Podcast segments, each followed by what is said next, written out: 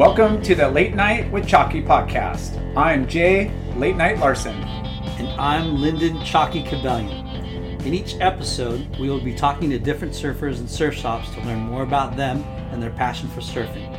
We will be diving deep into their experiences as well as their involvement and contributions to their local communities.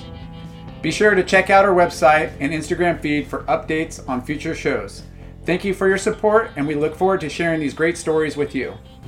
And now, a word from our sponsors. Yes, we got sponsors. First up, Fuwax. the best wax in the game. This stuff is so sticky and grippy, you'll never slip off your stick again. Ever. Ever. Again. So go to your local surf shop. And and make sure they carry it. And if they don't, Demand it. demand it. You'll be stoked. Try it out. Our next sponsor, Bonsai Bowls.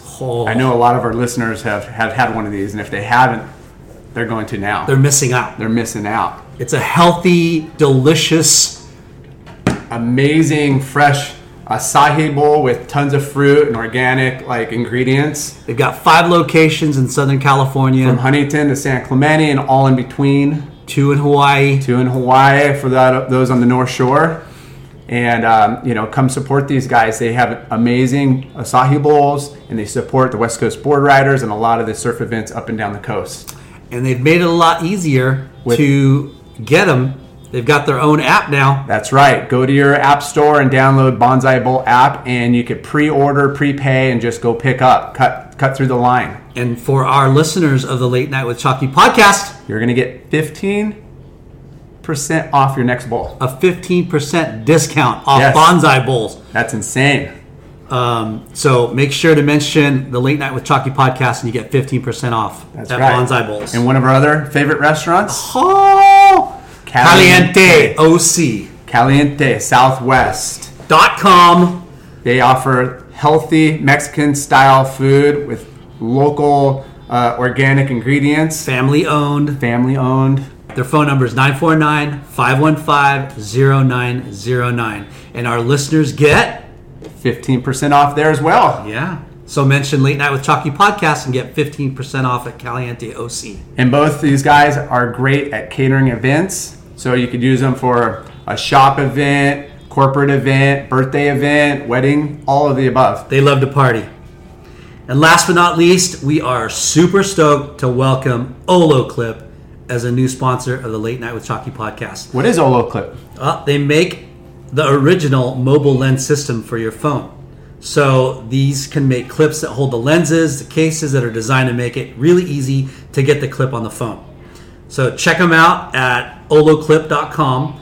And for all the Late Night with Chalky podcast listeners, they get 10% off. Uh, that's, that's huge. Huge. So at checkout, the code is SURF10. That's S U R F, the number 10, and you get 10% off Olloclip. And you guys got to check check out our Instagram. We're going to be posting pictures with these wide in, wide lens uh, angles, uh, fish eye, all kinds of cool like photo options with your phone. And for you uh, rich dudes out there, like late night, they do make cl- uh, lenses for iPhone 11s. What? What? Epic. Thank you, sponsors. Thank you.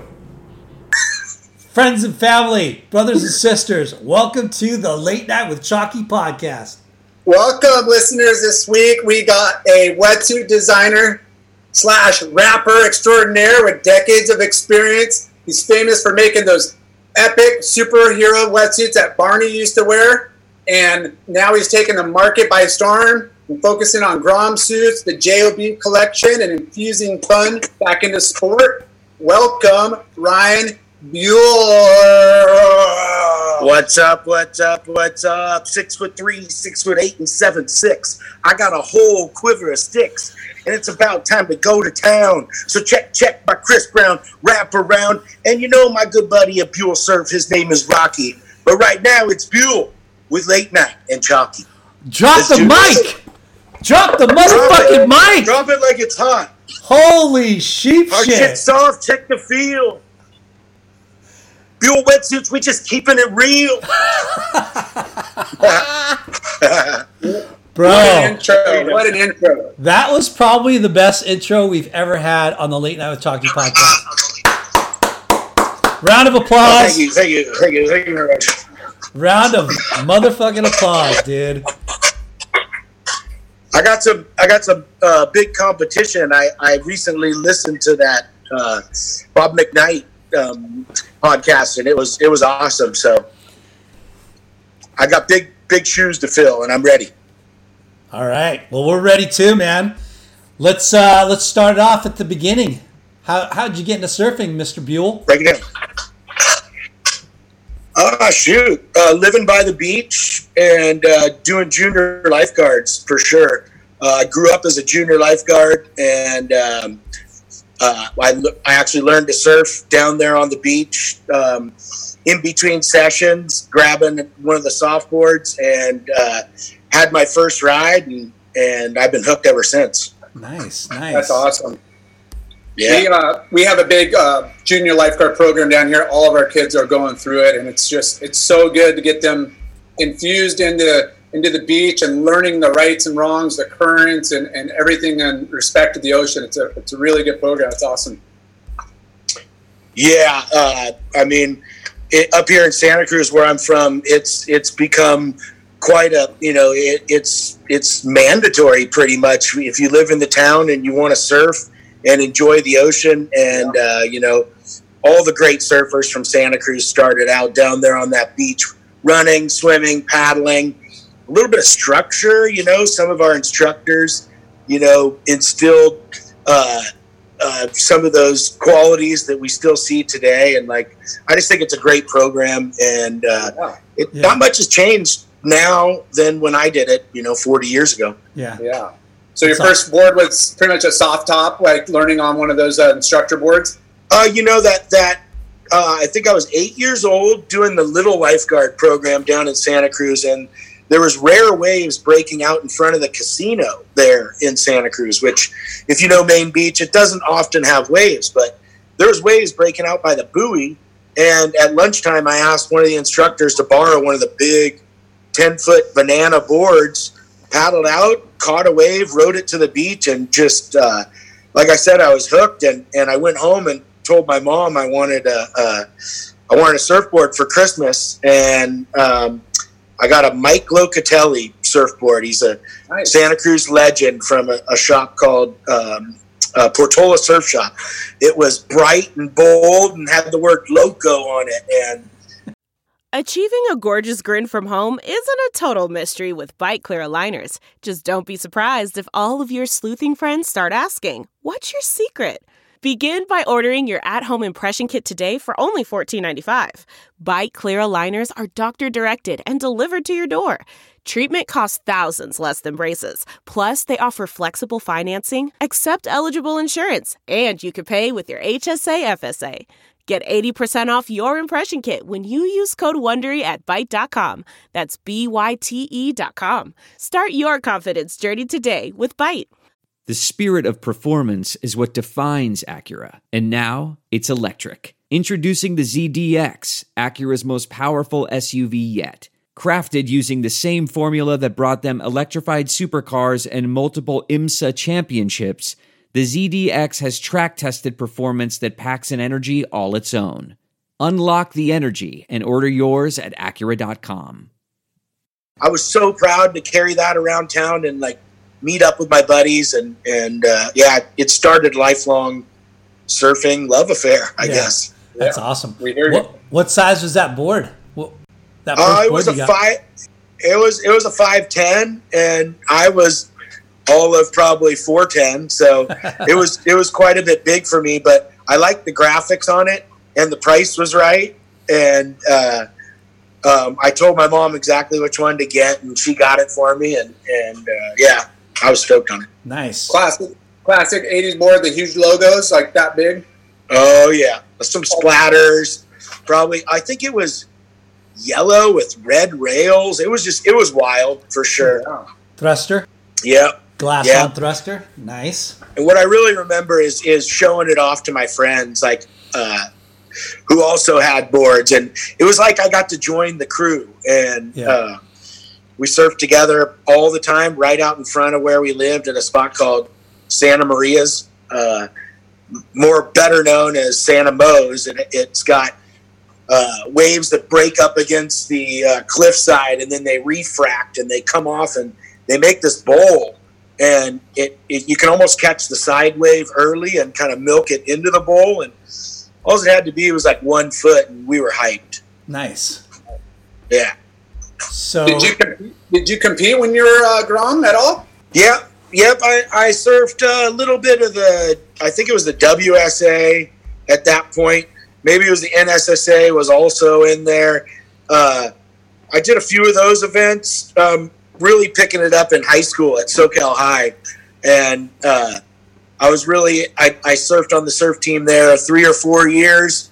We had a great squad. Somebody recently sent me the photo of our surf team and it's like it's like 40 deep of some of the most classic Santa Cruz characters of all time, and even captained by uh, Frosty Hesson, who was the guy they featured in the Jay Moriarty movie. Uh, same high school, same coach, and we had John Hunter, uh, local O'Neill wetsuit designer, as our like strength coach, and it was it was great times, and uh, that guy still we had these that guy still works for O'Neill, right? John Hunter.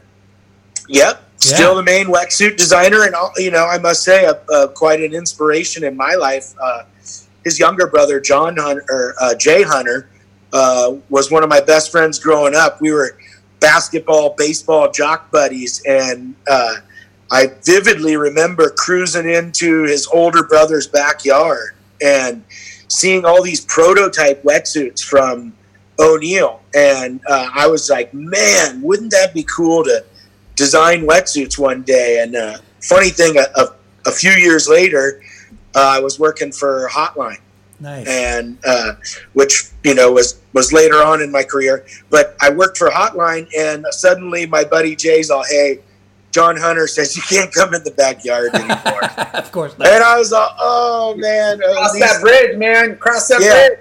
And I thought it was cool. He's like, you can come in, just don't look at anything. I'm all right, all right, it's all good. And that kind of uh, started my career off with how kind of important, you know, design work and kind of for a lot of companies being first to market is. So, uh, yeah, big ups to John Hunter Yeah. uh, of O'Neill. So so let's go back. Are you are you West Side or or Well, that's you know, I'd like to say I'm Santa Cruz just because I grew up on I grew up on the east side. Uh, I went to Soquel High. Uh, we battled against Santa Cruz High. We battled in that championship um, surf off, which we surfed in like eight to ten foot Scotts Creek bombing waves against Santa Cruz High, which had like Darryl Flea Virostko and Shawn Barney Barron, and uh, they were stacked. And uh, and so I started out on the east side, and then when I graduated high school, I got a job as a lifeguard on the west side. I got a little bachelor pad down here on the west side and never looked back. So yeah. I'd like to think I'm all sides, but currently west side. Hey, So- you know, So all brothers and sisters out in the water, bud. Yep. Oh, for sure. For sure. It's fun to talk about, but Yeah. the thought of like uh, like actual fisticuffs and what they used to go through with the West Side Raiders and the Pleasure Point Night Fighters, that shit was real, yeah, man. yeah, Yeah, Yeah, we're we're we're living in a different age, and I, I like it how it is. yeah, Yeah, for sure. But it is Yep. kind of interesting to look back and see how like even in the same freaking city how how localism really divided, you know. Honestly, like a stretch of beach, right? Like you you pretty Yeah. much had to if you don't come from the from the right side of the tracks or the street, then you know you weren't allowed to surf that spot. You know. Yeah, yeah, and and there was, uh, you know, definitely. I mean, we're separated by uh, a hill, which is Highway 17, and so it was clear if you weren't from here back then, and and there was definitely rules. And I'd like to think that you know the whole surf community's eased up a little bit, and that you know, out of towners kind of understand that a little bit more. But Yeah. there's still squabbles. It's funny. Yeah. Who was your crew that you surfed with when you were young? Who was your your boys? Early on, Yeah. early on, uh, a guy named Bobby Spurl. His name was Beans. A guy named Aaron Bierman, also known as Bear.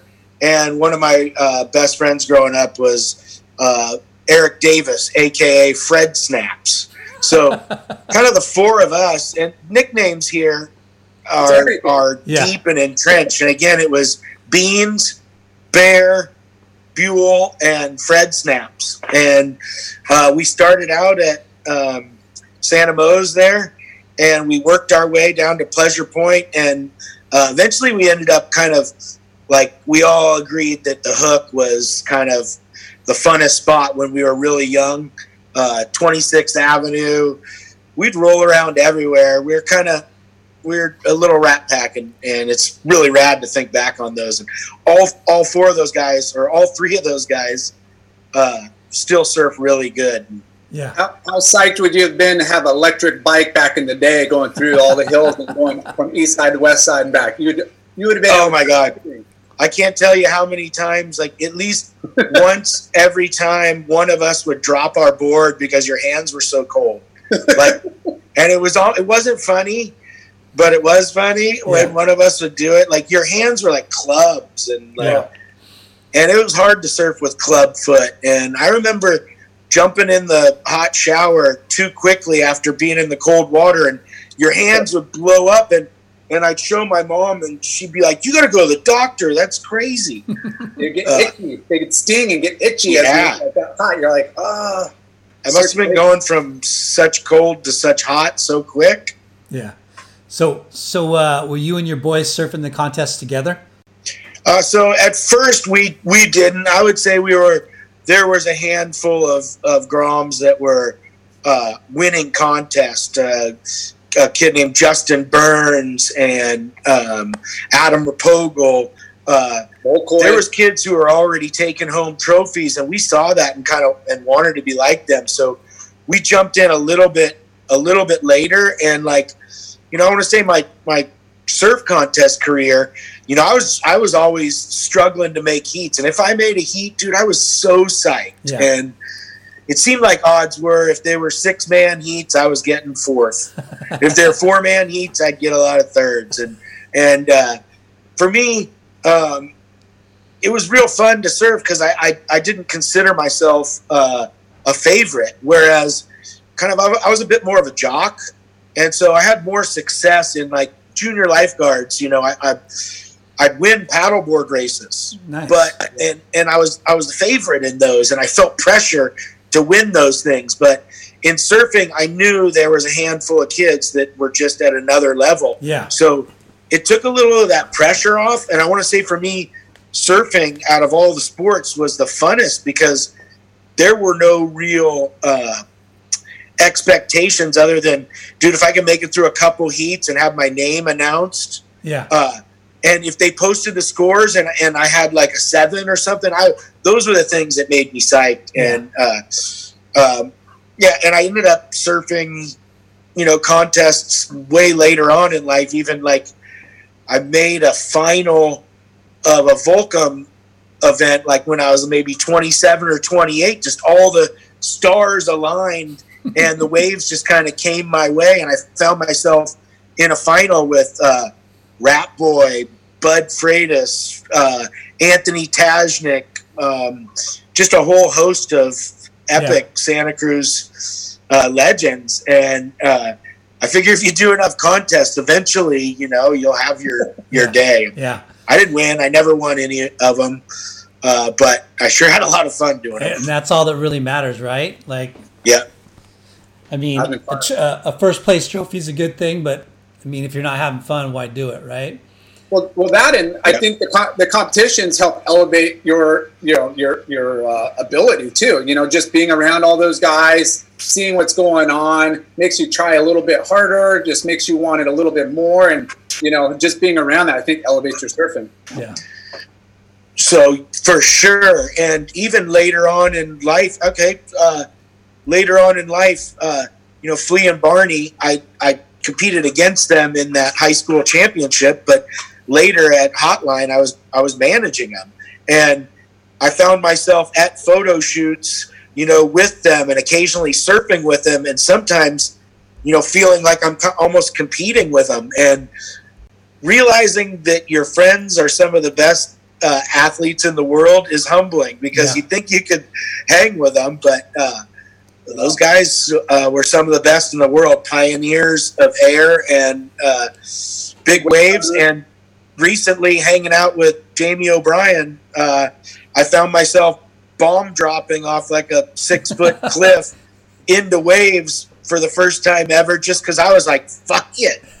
I want to do that. Like, I want to see if I could stick one. Let's uh, So- let's backtrack to um, so you didn't do a lot of contests, right? You Nah, took a different not route. a lot, but but again, in high school, I think the most competitive thing was trying to make that six man uh, varsity team. So even the inner, you know, school contests to try and make those teams were heated and fun. Yeah. And uh, I think a lot of my competition came from you know surf competition came from those high school years. Yeah. So uh, what was your first job in the industry then? Uh, my first job in the industry, shoots. I'm gonna I'm gonna say lifeguarding. Okay. just because I, I really tie it all into one giant, you know, um, water person, or like I, I, I often bundle them into the same thing. That's where I really kind of fell in love for the ocean, uh, as far as uh, on a professional side. Yep. But uh, I got a job at Santa Cruz Surf Shop over on the east side, over on 41st, right in the heart of kind of that whole surf community. And uh, I spent about four or five months there before I met up with uh, uh, Darryl Flea Virostko's brother, Troy Virostko, who happened to be the hotline salesman. Uh, I was talking to him about ordering suits for the shop, and we got talking about all sorts of different things. And he happened to say, "You know, there's there's a job opening up in the production department that I think you might be really good for." And I was like, "No shit, really?" And he's like, "Yeah, it involves art and it's creative, and I think you should check it out." And uh, a couple couple weeks later, I was uh, starting over at Hotline Wetsuits, uh, right near the harbor in Santa Cruz, in the heart. What a great conversation, right? That led to like what you're doing now, right? So Heck yeah! And then to, to I mean, to be basically linked with his brother for so long in my professional career is is now looking back on it. Wow, those Virostkos sure were a part of my uh, beginning career. yeah, yeah. So were you thrown into like a designing or or what was your what was your role? What was your job? I was hired as a production the production manager's assistant. okay. Kind of like an And- intern. Yeah, Yeah, go get me coffee. No, uh, and the weird thing is, we were right. We were a block from the beach, but the office that I shared with this guy uh, had no windows, none. And there was, dude, there was a, a fax machine. Uh, there was an old DOS computer. There was a landline, uh, and there was uh, a copy machine. And then there was a pencil sharpener and a pencil. And for like the first three months, I want to say like that's all you do is you're waiting for the fax machine to run or a phone call to come. Uh, it was crazy, you know, to think back when I started and where we are today Yeah. with being able to access anything anywhere. Yeah. And, uh, So yeah, so but I, I started out as the production assistant, and it turns out the guy who hired me wanted to become a uh, professor and really was waiting to hire his predecessor uh, or his successor. Uh, so it, even though I got hired as the production assistant, his plan all along was to train me and hand the keys to me. Uh, two months into it or something, he, he decided, you know what, you got this, dude. You serve, you have a good mind for this. I'm going to pass this thing on right here, right now. And I was like, "So we? How old were you? Spun around in my chair a couple times, like sharpened the pencil, and I was like, "Wow, I'm I'm I'm in the surf industry now. Let's dig in." And uh, it went from a Rolodex full of information and just one Rolodex card by one card by emails. I kind of started my career in the wetsuit world. That's crazy. So Did, Yeah. did that responsibility come with a big pay raise, or was it just a, a little bump? Uh, surf industry, nah. I mean, yeah. I I always think you know. Well, how uh, old were you? At that point, I was 27. All right. so 27. Yeah, really. I spent I spent uh, uh, the first decade of my life uh, dedicated to lifeguarding. Uh, I lifeguarded for the city of Santa Cruz, and I traveled the world, um, both on like international um, uh, lifeguard exchange programs, and I traveled all over the world competing in lifeguard competitions. And for me, it was kind of like the endless summer. But I had ten years of, you know, toes in the sand, um, running around as a lifeguard before I took that Yeah, what you- I would call office job. you skipped the Awesome. whole decade, bro. Come on. Yeah, You're supposed to include I- that shit in. I skipped. Well, I did. I, I said that was my first, you know, industry job to some extent, but it wasn't until I got hired at Hotline that I really dove in. So and so literally you got a late start in in what you're doing now, right?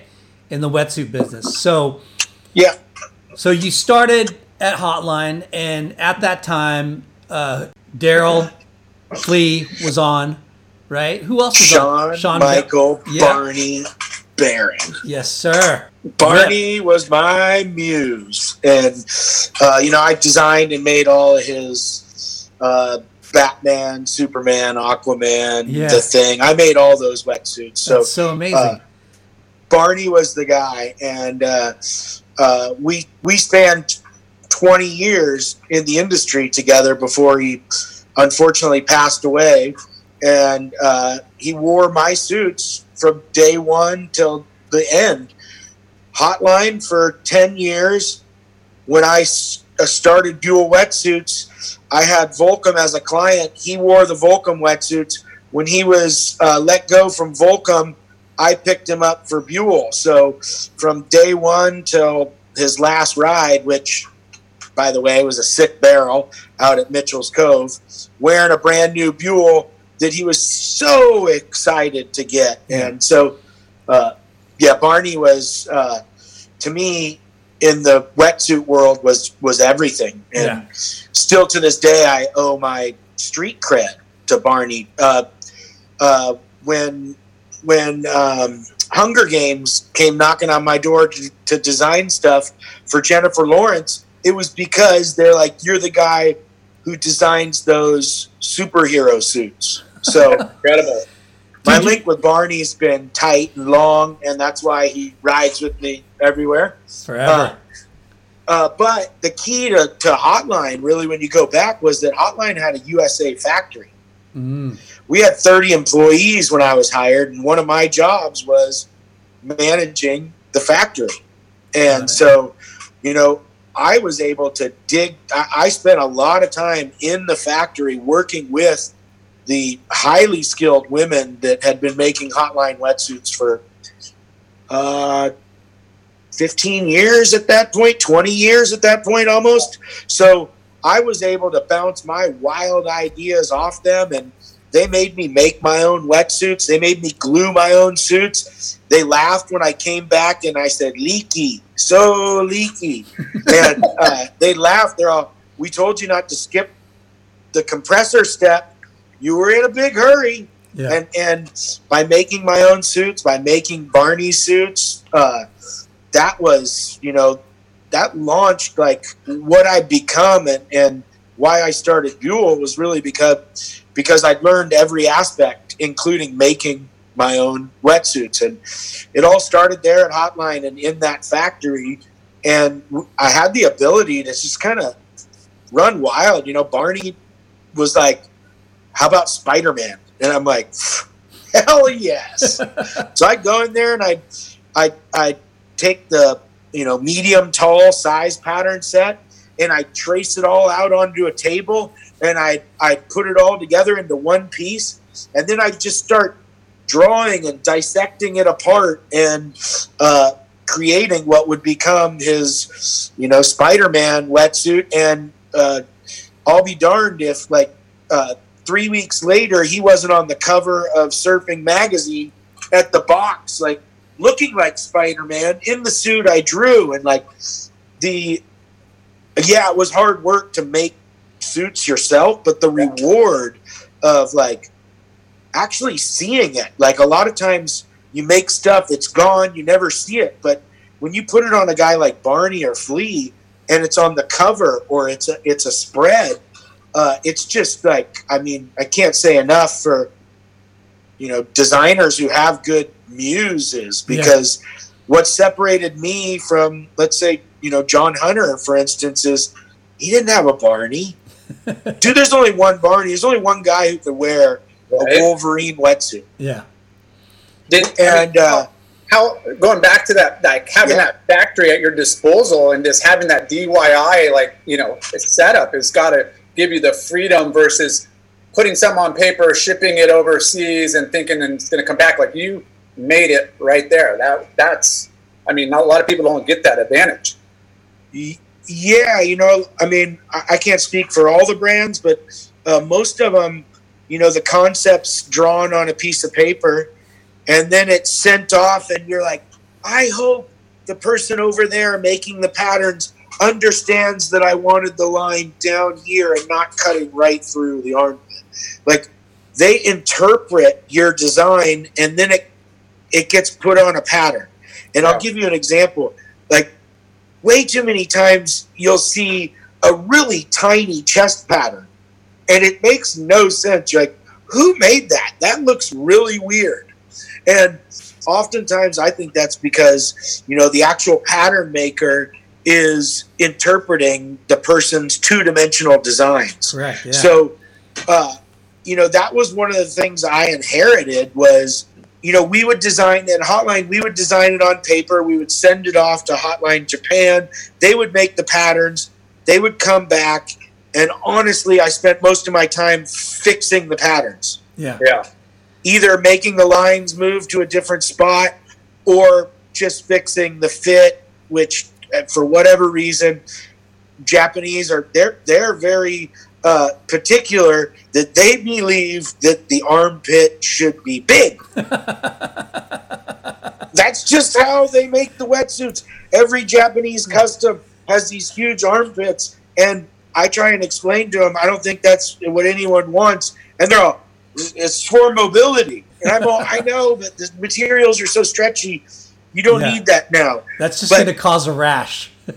it, yeah, yeah, but you know, I, I, guess it's more that you know I've always been, I know what I want, and I've always been a perfectionist. So I started out by just fixing problems and and things I saw on patterns, and then I started developing an understanding for patterns, how they were put together. Uh, you know, putting together the armpit pattern is that that that was a huge advancement in wetsuit design back in the 80s because you know the straight cuts with the uh, intersection of the points coming in the armpit and in the crotch was never comfy. So by us adding the gusset here and uh, call you know the crotch gusset those were two huge early innovations. But until i actually put together a wetsuit myself i didn't realize how much more difficult the armpit or crotch is to put together compared you can connect these pieces they like line up. You're like yeah no worries. Now here it's this wild football shaped pattern yeah. that needs to connect to a round circle.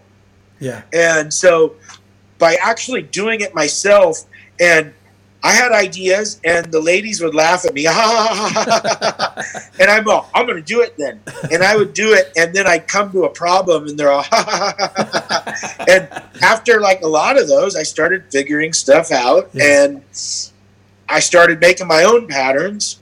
First, using templates that were already existed, And then I got tired of that. I wanted to start from scratch. And uh, damn, uh, the uh, uh, 3D plotters that everyone uses are about 30 grand. The software for it is like, you know, $5,000 a year to have a seat on this thing to be able to create your own patterns. Well, at Hotline, we didn't have that.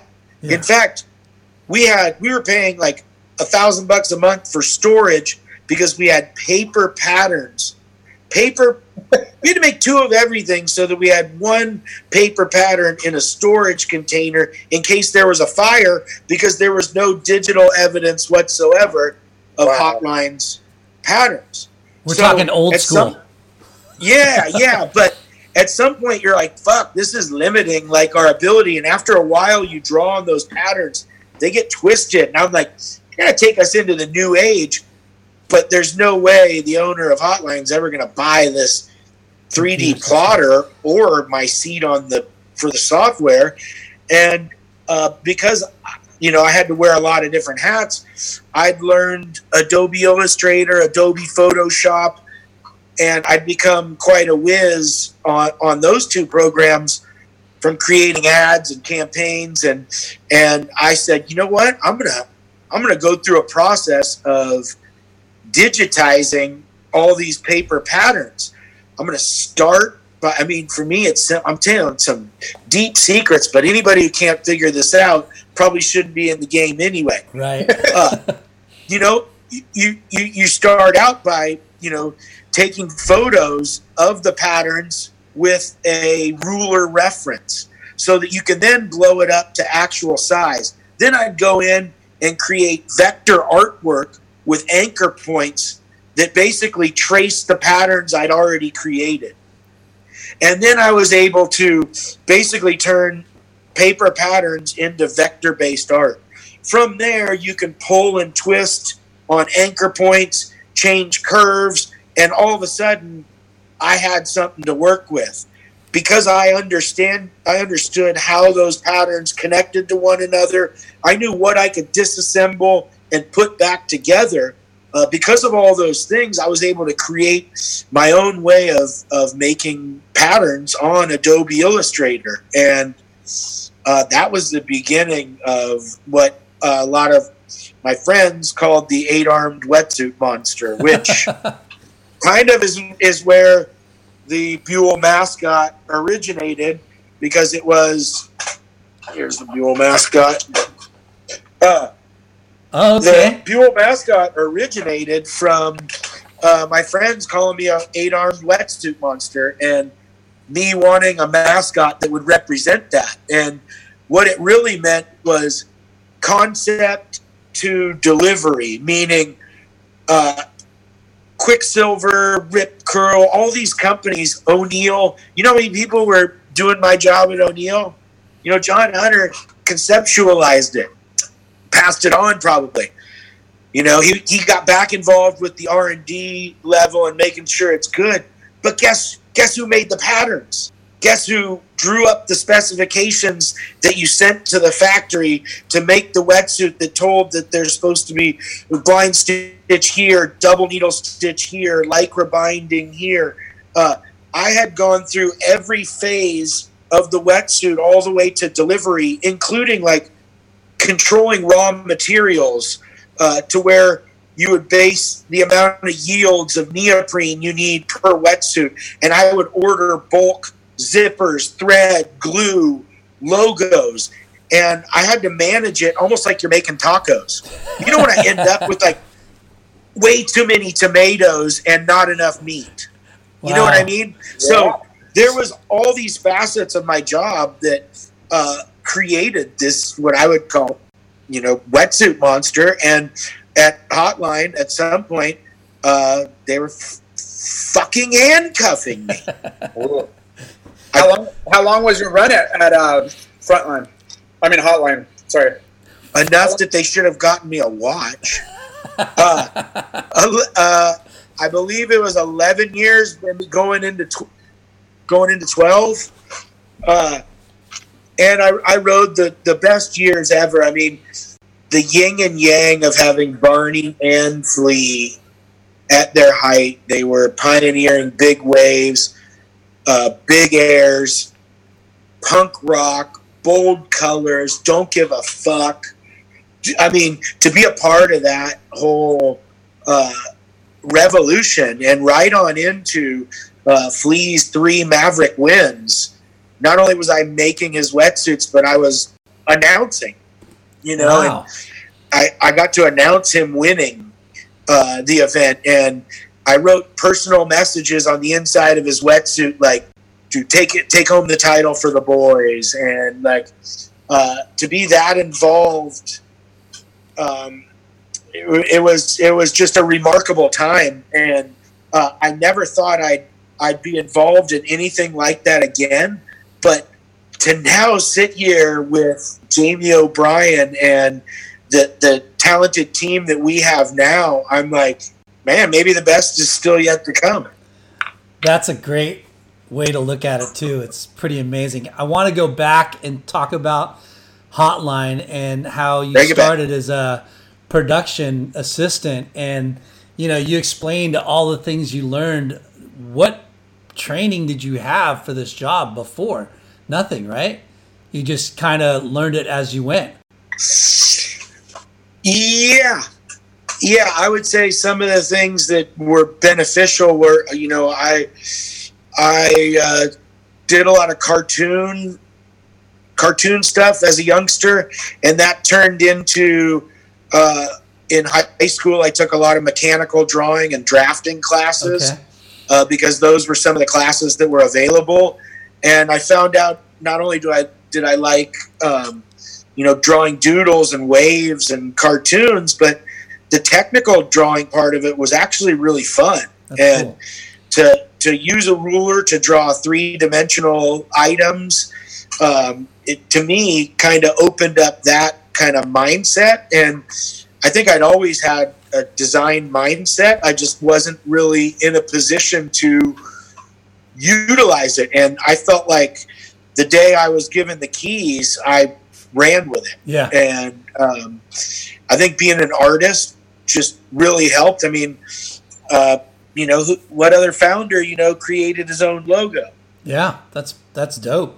So you know, every, my DNA is just is everywhere because it, has to be. It's it's at the core of kind of what and who I am and who the brand is on a wetsuit front. Like we are deeper into it than anybody can imagine, and and we're deeper in because we've been. I, I've been small. I started Buell in my garage. I, I've done every job in here, so if we can keep that kind of as we grow, then I, I think that's the key to success. But uh, me being hella involved in everything, I think has kind of been my success point, and it includes the water, and it includes surfing with Lee and Barney. And if something wasn't right, you, you bet they'd tell me. Yeah. You know what I mean? Like Your best So- Oh, for sure. I mean, best best thing I ever he- is uh, you know Christmas Day when I go surf. Uh, if I get the chance to surf on Christmas Day, I can't tell you how great it feels to have people in a brand new Buell go, "Best gift I got, yeah, Buell." yeah. You know, so like it's it's fuck, it's those moments that Yeah. you, you do all those things for, and like So- they keep me Well, it seems, like honest. the, it seems like the passion you have, I mean, is what got you through all those challenges and, and made you so, you know, just, in, you know, consumed on, on that whole process that you were talking. Passion is everything. Yeah. Yeah, and I mean, I mean, we did. I mean, I guess how did it how did it end at Hotline? You know, I mean, Yeah. it really ended. It just ran its course. My ideas were bigger than the brand. My ideas. You know, the owner, the owner's uh, name was Brenda Scott Rogers, a former professional surfer in her own right, but she's dinosaur, stuck in her own. She's just stuck in her own world and didn't want to hear my newfangled ideas. You know, like just, you know, just how I try not to be today because because here I am deep into my career, trying to tap into that youthful side because that runs everything. And she really just didn't see it. I had bigger ideas, and I was like, look, you know my connection to Volcom. I made some wetsuits for Volcom with Hotline, but that's because they like me. Yeah. And if you don't start listening to me and my ideas, I'm gonna have to uh, hit the road, Jack. And and uh, there wasn't much of a response there. And I was like, I was like, wow, 12 years here, built like something pretty damn cool. Won't give me the time of day. I think July 4th is going to be my Independence Day. Yes, Wow. it is. and so I quit on the 4th of July, uh, pushed it up. I, I quit having an idea that I wasn't done in wetsuits yet, but I didn't know exactly where it was going. Like, do I, do I just go to Volcom and be all, hey, dude, let's start a wetsuit division together? Do I start my own brand that specializes in uh, private label wetsuits with Volcom as my first client? I think I'll do that. And then I'll, on the underground, I'm going to make Buell wetsuits for me and my friends. I'm not even going to sell them though. I'm just going to make my money by clients like Volcom, Nike, RVCA, Rusty, Reef. I'm going to make my money on that. I'm, so it's going to cost me 70, 100, whatever dollars to make. I'm going to charge them double. I'm going to give them a discount if they allow me to put a Buell logo on the outside. Brilliant marketing Yeah.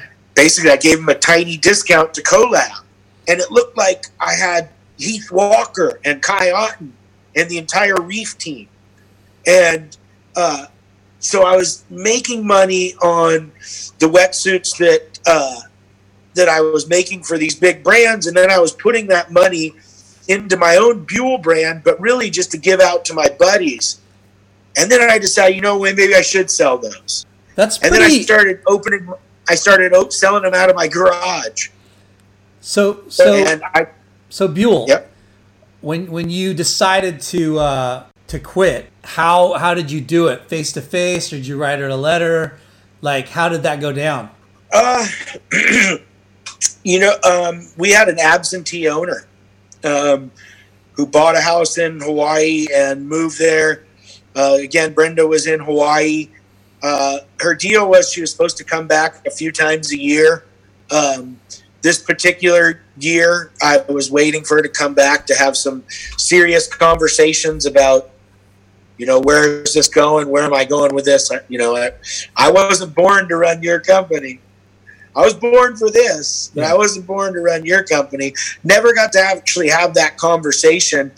Um, you know, asked some deep questions in emails, didn't get much of a response or like rise from her, like she was really going to fight for anything. Yeah, So I just wrote an email and went on my way. Uh, because because Buell, I, I Yep. can imagine that you were having success with your two stars, especially, and Hotlines. Well- you know, popularity. I'm sure, like you sold. what I was going to say was that had that had fizzled because I mean you know the history of of Flea and Barney you know it's not all uh, punk rock airs big waves and uh, zero cares Yeah. it it it was ups and downs uh, you know for Barney he he he battled um, he battled a few different things but and for Flea he was just fucking crazy uh, and he went from he went from Tommy Lee winning Mavs, losing seven thousand dollar Oakley checks in your couch, and then finding them, and then going, "Oh fuck it, let's just have a party."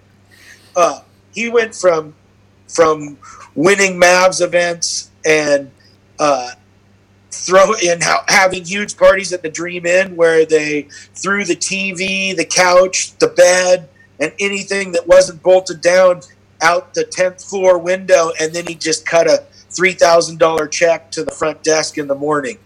he went from that to the wrong tray, the, Yeah. the bad, really bad drugs, and it got ugly.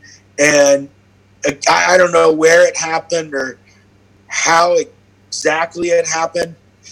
You know, for a guy like Flea, whose sponsors were Black Flys, punk as fuck, and uh, Rusty, who was relying on his image. Dude, they did a seven page spread, seven straight two page spread ads of Flea during his height. He was the shit. Yeah.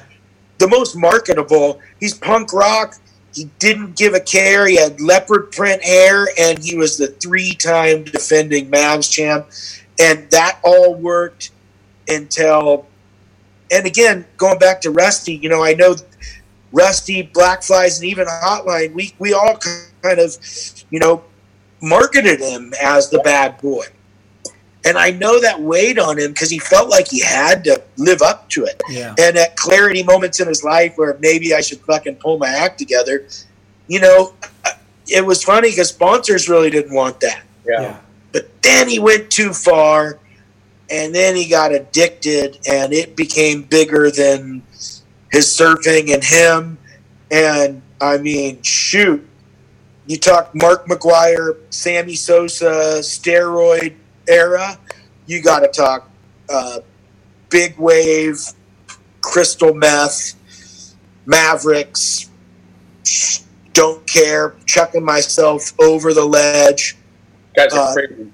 it, it that that drug for those guys became steroids. I mean, you had to be fearless to go surf Mavs. It was dark and scary, black as the night. The rocks on the inside. Flea'd been rinsed up on those rocks multiple times sober. He did all of his heavy lifting sober, clean, legit, as did Barry Bonds. And then at some point, something changed, and it's unfortunate. Like, I I don't think it mars his big wave career, but that one section of his career was was hard to watch. He didn't fit into the wetsuits that I was making him. Uh, those custom wetsuits I was making him specifically for the Mavericks events. I made him a custom suit by hand. Wrote "Win It for the Boys," West Side, Let It Ride. Wrote all those things on his wetsuits. He won all three of those events with all three of those custom suits I made him. Two or three years went by where they didn't have the event. He came back. I made him an all white suit so that he looked clean. And I left it in the plastic and I said, please, dude, whatever you do, don't open it. And I was up there announcing the event and saw him getting ready on the dock. And it was the white wetsuit that I had made. And it had graffiti all over it, but shitty graffiti. Like it screamed, I'm on meth. And I was just like, and I couldn't do anything to help him. And I saw him motoring out to the Mavs event with his backup board that I told him to put wax on, free of wax. What does he do? And his, he- he shows up late for his heat. He eats shit, breaks his first board. They somehow he gets his backup board. It's got no wax. Next wave, he slides right off the front. And this is the three time defending yeah. You knew. Mavericks champ, and I was like, "Fuck Yeah. me!" And at some point, he at some, he loses the heat. Uh, I- I- Greg Long lost his girlfriend off the back of his ski. Flea rescued her, and by rescued I mean he hijacked her, and he was doing donuts around the whole fucking Mavericks event with her on the back, and Greg Long was like chasing him down, saying, "Give me back my girlfriend." I mean, that's that's where it had gone to. Now, to be fair to Flea, today he's one of the most respected, respectful fathers. Uh, sober for 12 years. I can tell this story without. I see him all the time. I'm not. Tr- I'm not going to be hiding from this story or scared that I told it. yeah. Uh, it's a reality, and the story's been told. Yeah. Um, You so- it you know his his story is of incredible success. I couldn't be prouder of a human being than Flea. You want to talk high low, you know how you sometimes you got to hit hit rock bottom. He fell off of a like forty foot cliff and landed on the rocks, Yeah. like literally hit rock bottom, Yeah. and somehow dragged himself out of that pit, and he's become uh, just an incredible ambassador for surfing. And again, you know, uh, I hired Matt Rockhold from O'Neill. Matt Rockhold replaced himself with Flea. I still don't think O'Neill really truly knows the legend. I mean, they should, but the legend that they have managing their, you know, O'Neill Surf Shop team. I mean, Flea is just. I mean, if you want to talk big wave, who who's won three of anything? Yeah. And uh, his performance at Waimea, even though he didn't stick anything, was of legends. So uh, much love to Flea. That's awesome, man. So go, that's an awesome story. But um, to get back to like starting your wetsuit brand and, and, and doing these collabs, this was in like 2009. So the economy was not at, at shit. It was in this shit. Um, and you know what a genius idea to like make suits for these brands for marketing on their side because they were they didn't want to come in and compete with Rip Curl and O'Neill. They just wanted their athletes with their suits. So you know why try to build it themselves when they could find you and you partner with them and do it right and and make them all unique. That's pretty genius for sure. Yeah. So I knew I mean, leaving a job is always a big gamble, but I knew, I knew my connection with Volcom was was tight enough that they they were going to come with me. Um, so I knew I had something going there, but the rest of it was was a gamble. And because I think I, I knew so many people in the industry uh, that were at the helm of, of a lot of these brands, um, I was able to roll right into. I mean, my my business model was based on like um, I had a brand rating chart, which I wrote down over a hundred surf brands that I thought might be big enough to want to have wetsuits with their name for their riders, and they might be willing to pay for it. Whether it was Maui and Sons, all the big names that I end up capturing, or maybe it was Pepsi or Rockstar Energy. But I wrote down what I called the BPRC, and I had this list, and the top 12 were my first. You know, I was just going to go down that list of the top 12 and figure out a way to get a hold of them and tell them my program, be flexible. I, I, I didn't want to just make one design and slap their logo on it.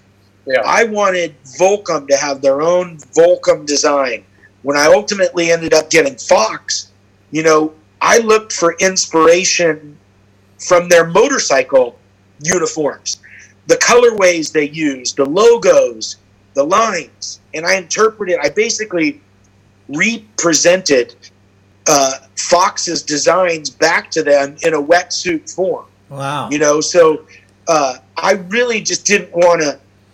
I'd seen brands before, like you know, just slap an iron on logo on an XL. But it's transparent. You know, the rider's like, oh, yeah, look at, I got uh, Instinct or whatever it was going to, Volcom here. And it, it was clearly, there was actually like, you know, areas where the heat press hit and it was lighter because it had become too hot. Yeah. It was just transparent. It's not professional looking and it doesn't bring a punch to it, and neither does using the regular Buell patterns or hotline and then just putting a logo on it. People, surf savvy people are going to be like, oh, they put a they put a, a Volcom logo on a Buell. Yeah. Uh, and what I really wanted to bring was that I wanted to bring something different to every brand, and it really became valuable for me when I jumped into the blood feud. Volcom versus RVCA. They're only two blocks away from one another. Certain employees started at Volcom, now at RVCA. RVCA thinks Volcom sucks. Volcom thinks RVCA's copying their stuff. Uh, Are we talking Logan Dooley in here, bud? oh, we're just talking everybody. The, the, the culture, the culture in those early days were was pretty heated, and into the in, into the um, Pat Towersey days for sure. You know, Yeah. Pat was Volcom's first team rider, possibly, and he ended up working for RVCA. And the point was is that I did my best to keep their designs like this. Yeah. Like if Volcom's like, we're thinking about ordering green this year, I'd be all cool. If Ruka said, we're thinking green, I'm like, no, Yeah. you know. And so I gave them, I tried to distinguish their stuff very differently. And it's the only way you could have that many clients and keep them all unique. And I ultimately got uh, every brands from Rusty to Monster Energy Drink to uh, a bunch of other brands. And that was the challenge was keeping them all fresh and unique. Yeah. You were like uh, like Ronald Reagan supplying uh, guns and ammos to, to both sides to of the the, Contras. I was. Hey, hey, it was. It was. It was a pretty good. Uh, it was a pretty good gig. You know, uh, one thing I didn't mention was you know Nike. That one. That one hit like a firestorm, man.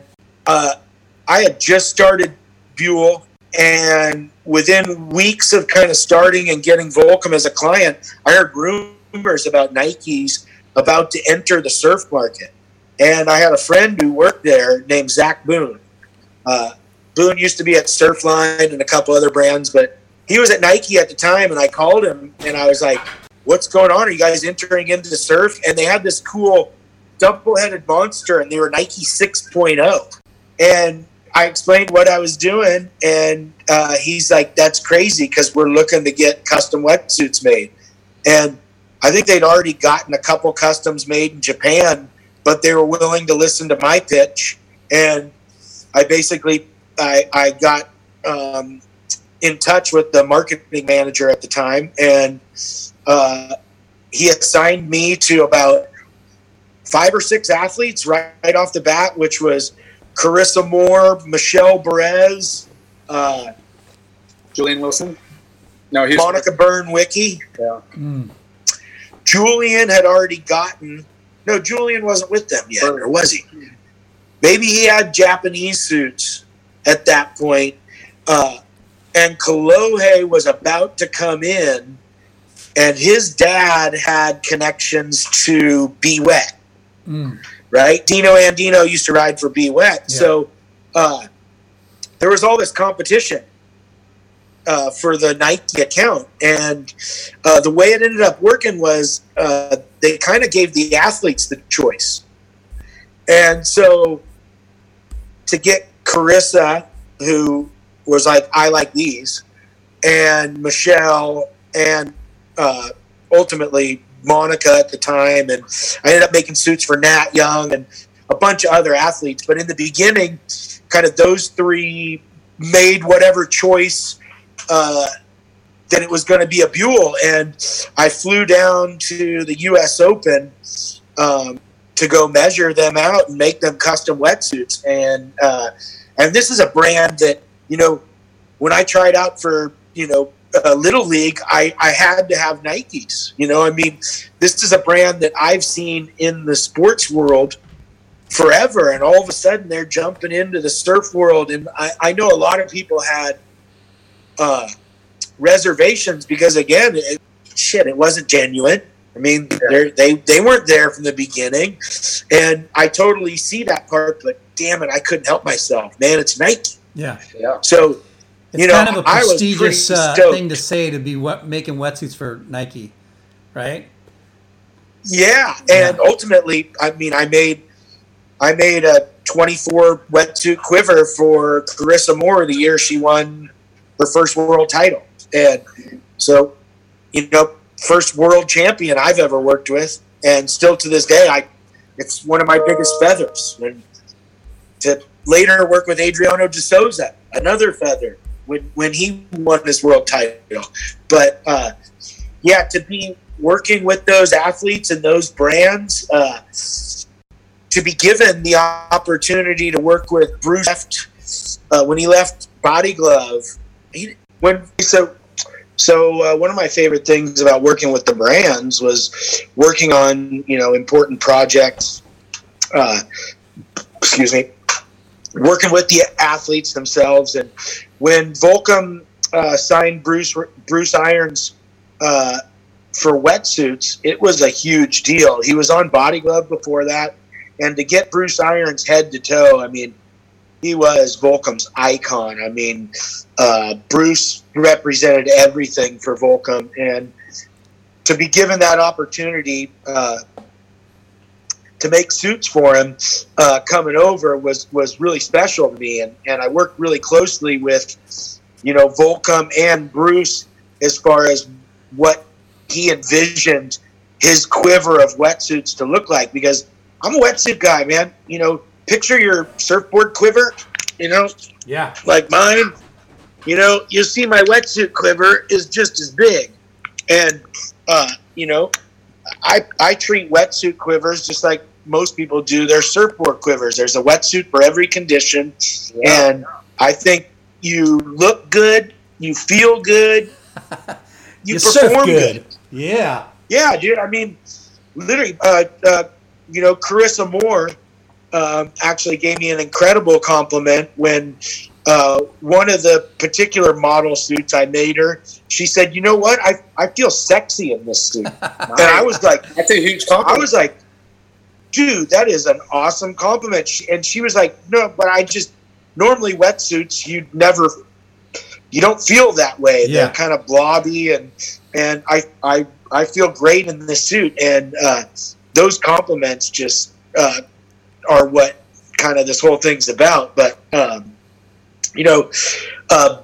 back to Bruce and and being able to work with him uh, and you know, he showed up at Volcom and they had a huge quiver of wetsuits for him to check out, look at.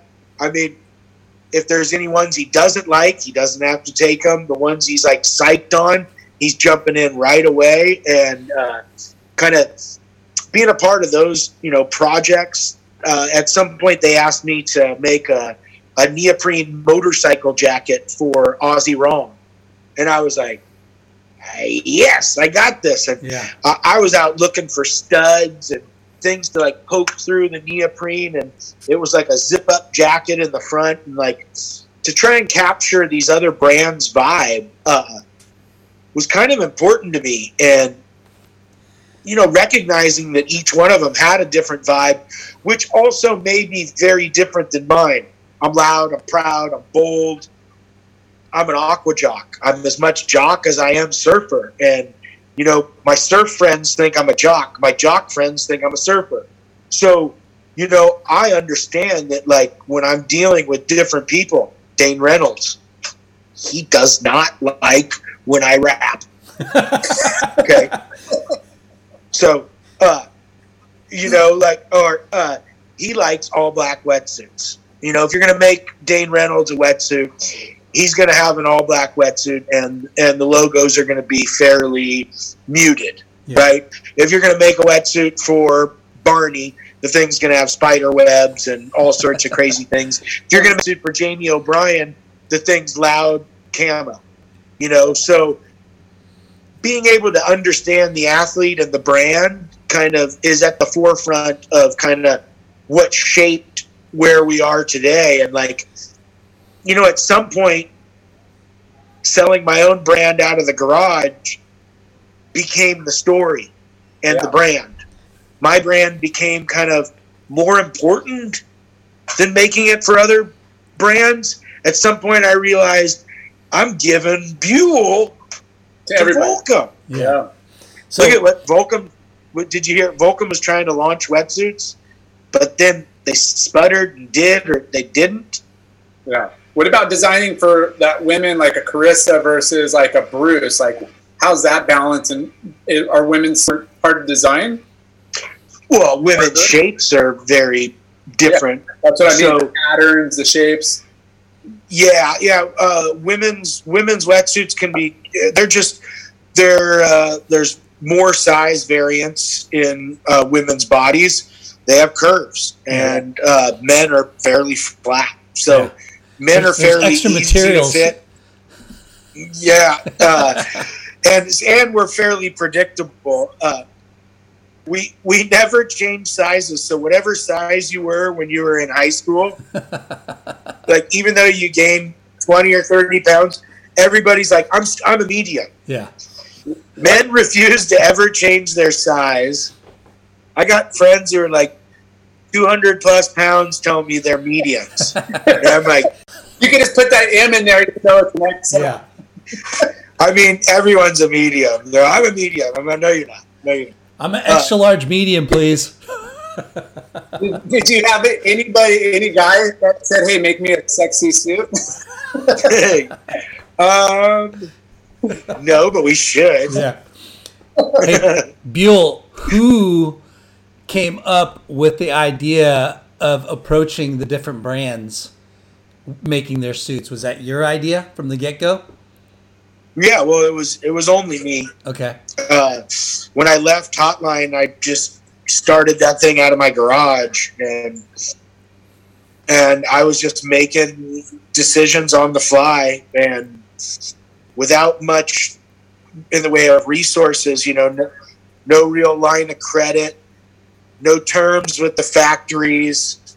Uh, I had to be on top of everything because, you know, Oakley might place an order for fifteen thousand dollars worth of wetsuits, but there might be six thousand dollars worth of raw materials I got to buy nine days before uh, we're able to ship it out. Yeah. So, you know, running a small business on your own presented a lot of issues, and at some point, I took like orders from every brand, and I was like doing backflips and and and cartwheels throughout my garage until I realized how the fuck am I going to pay for this on the front end? You know, I got to get the wheels moving now Yeah. Yeah. and these guys aren't going to be ready to pay till June, and they always pay. They want them, and I'm going to make money off of it, but I got to front this thing. Well, how am I going to do this? Yeah. So, uh, you know, it, it, it was not easy uh, at all, and I could I could I could tell anybody who's thinking about starting your own business, do it, but it's it's not going to be easy, and and you better have Plan A and Plan B because when the shit hit, I, I was rolling tight. I was I had Volcom, Nike, RVCA, Rusty Reef. Bruce Irons wearing my stuff. They called me up for Hunger Games. They wanted me to fly down and personally measure Jennifer Lawrence. It's huge. Uh, okay. okay. Yeah. And then I got a dude. Okay, but remember what I just told you before.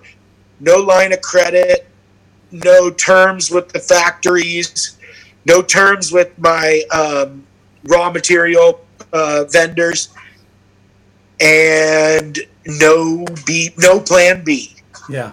No plan B. And the first the first uh, hiccup I had, I was like, shit.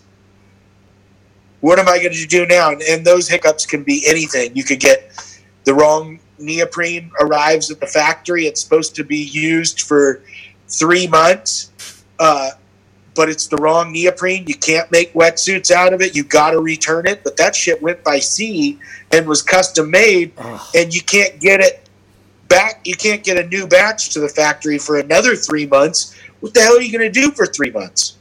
Wow. So, you know, there's all these things that just, uh, you know, running a small business uh, was was was difficult, and at the same time, you know, I had commitments to these brands. They dedicated their uh, their budget to me, and I had to find a way to like deliver for them without really losing uh, confidence or without them losing confidence Yeah. that I'm going to be able to, to deliver.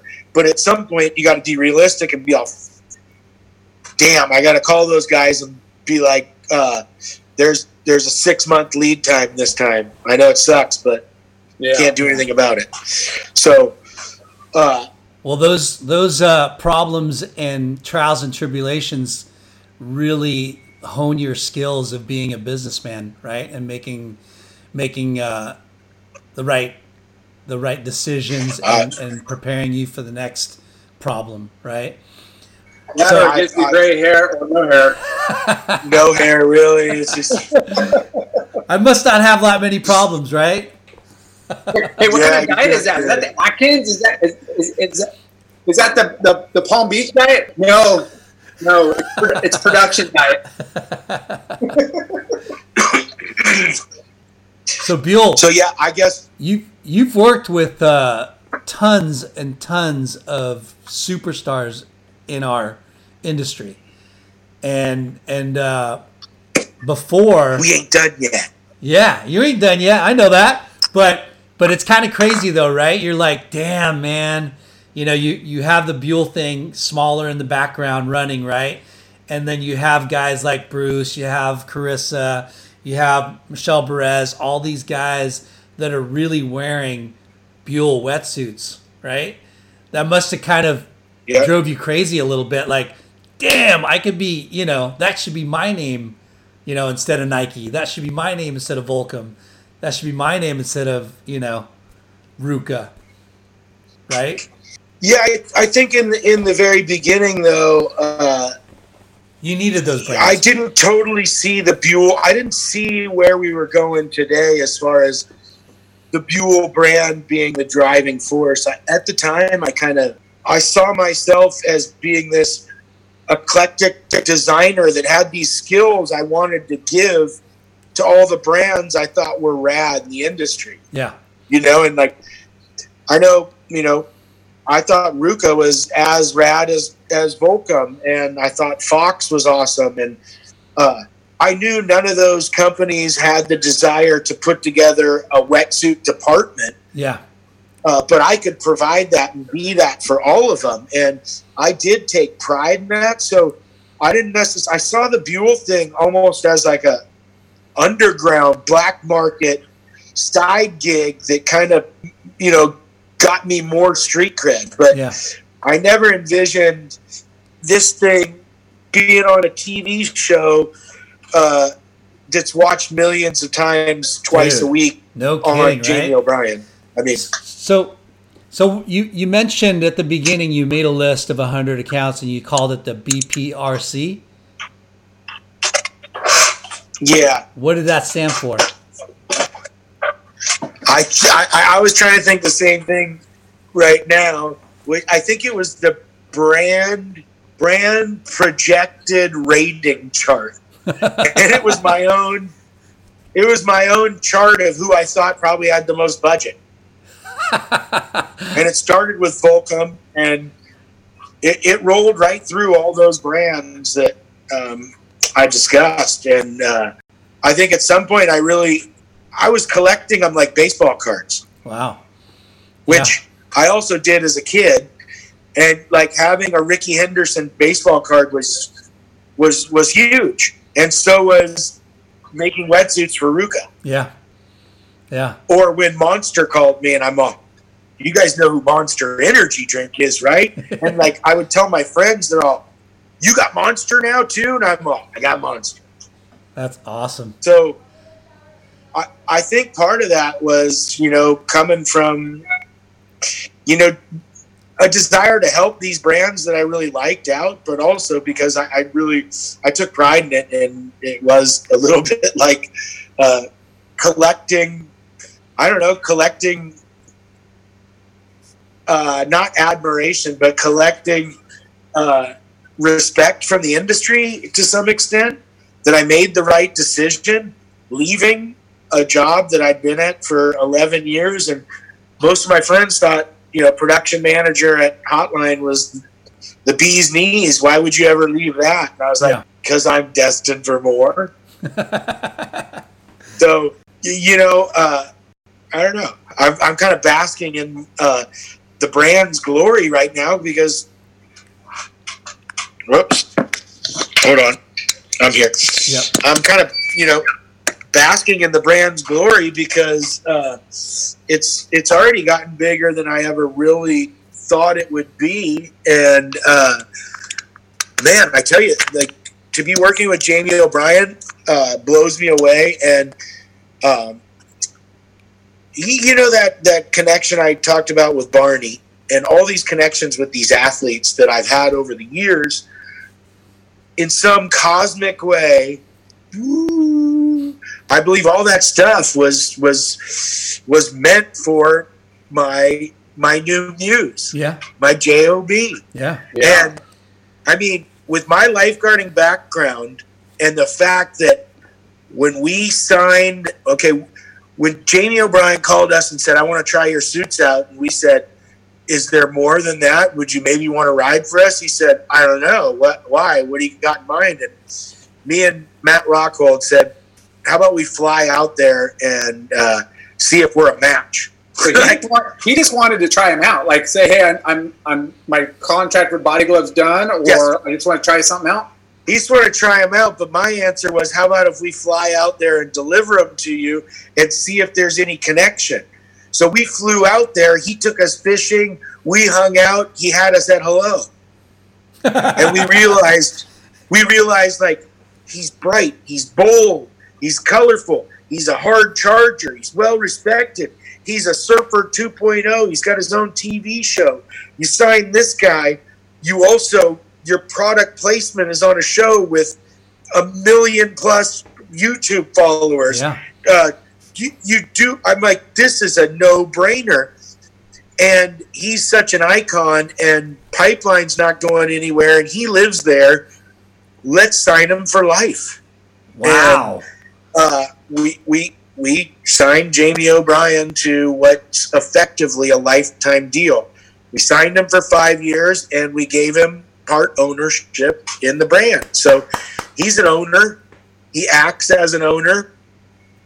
Uh, he advises us on moves and different things. And yeah, pick up that guy. Yeah, that guy's rad.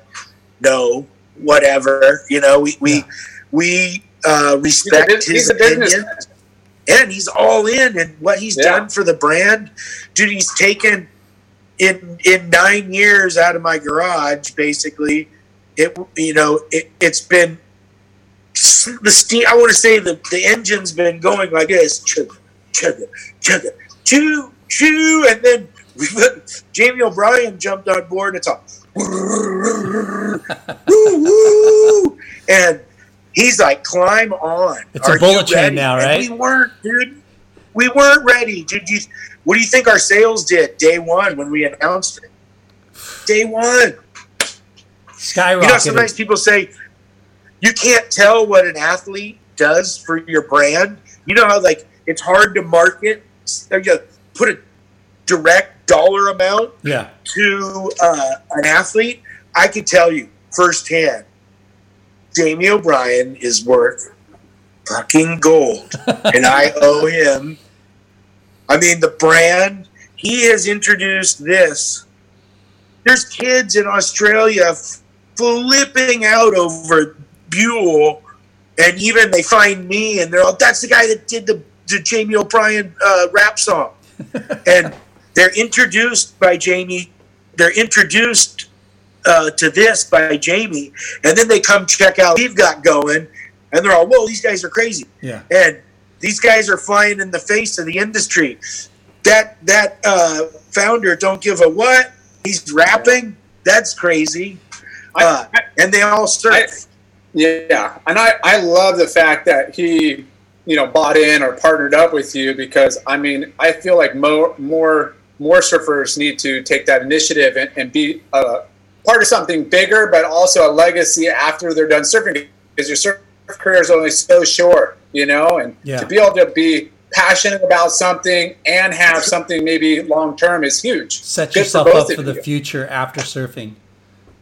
So is that the next is that the next genuine way to involve athletes? Yeah. for sure. Because it, it certainly it certainly is a platform that um, I, I know the surfers would love because you know quite quite quite often uh, you know a brand rides the cool of the of the surfer because those cool, those surfers are cool. Yeah. You know, they ride that coolness, and then at some point, budget talks louder than whatever um, uh, priority they've given him in the past, and then they they, they cut him, Yeah. and they a lot of those people they leave. You know, I mean, when you give something to a brand.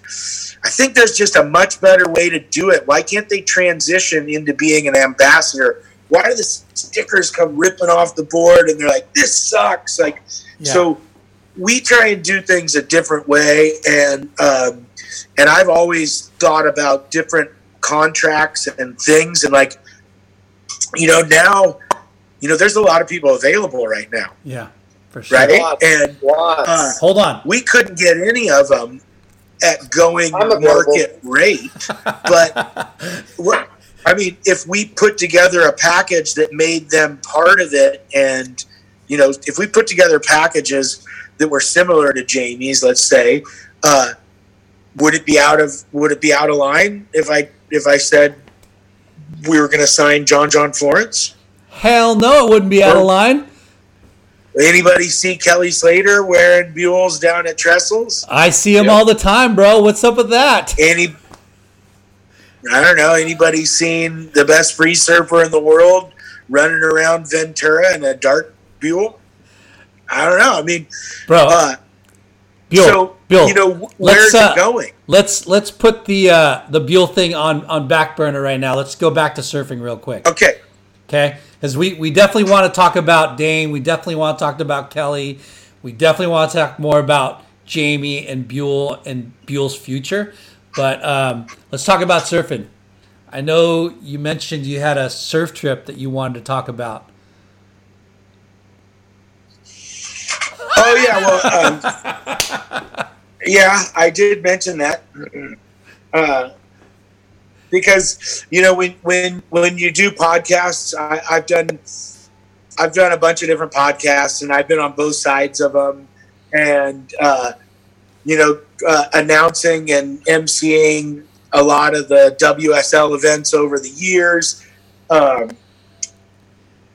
I, I kind of know what questions are coming, and I I was kind of prepared for.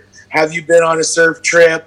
And if so, are there any good stories? I was just preparing for that, and yeah, I've had a story that I've held on to for a, a few years, um, but I, I I gotta let it out.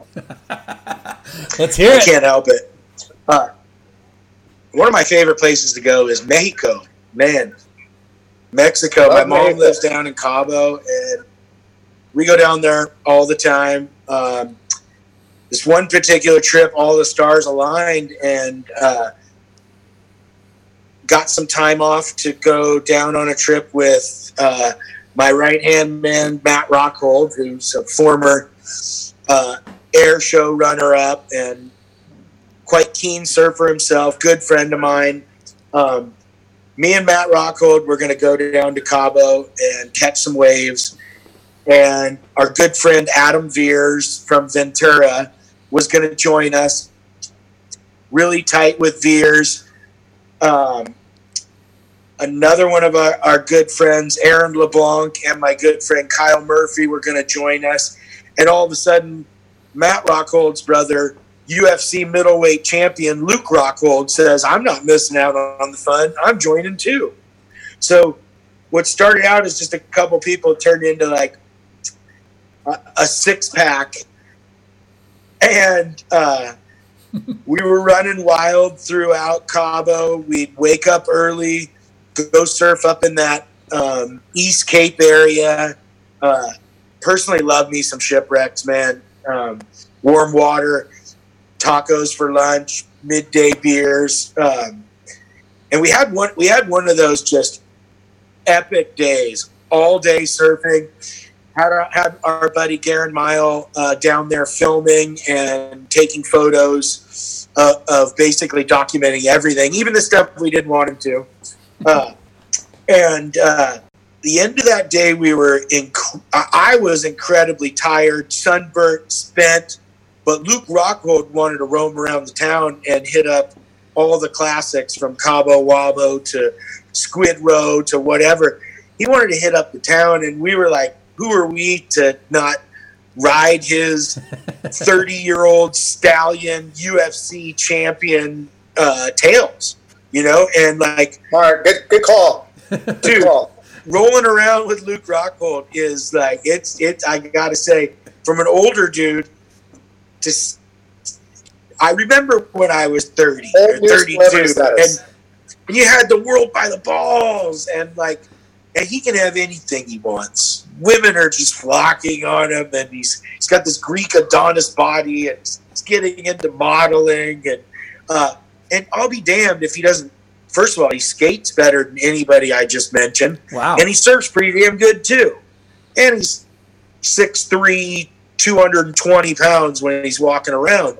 So to see a dude that big be able to do those things is pretty crazy. But uh, going out on the town with him is even crazier. and uh, and I'll make it. I'll, I'll, try and keep it as brief as possible. But uh, the night when we walked into this one club, up on this oversized, massive screen was UFC knockouts of the year, and it just so happened to show Luke knocking some dude out, and the security guy looks at Luke and looks at the screen, and next thing you know, we're whizzed off into this VIP area, and now we're in this VIP area. We got all this free booze, and next thing you know, uh, a guy comes up to us, and I'm like, that guy looks really familiar, and it's Oscar De La Hoya. No way, Golden Boy.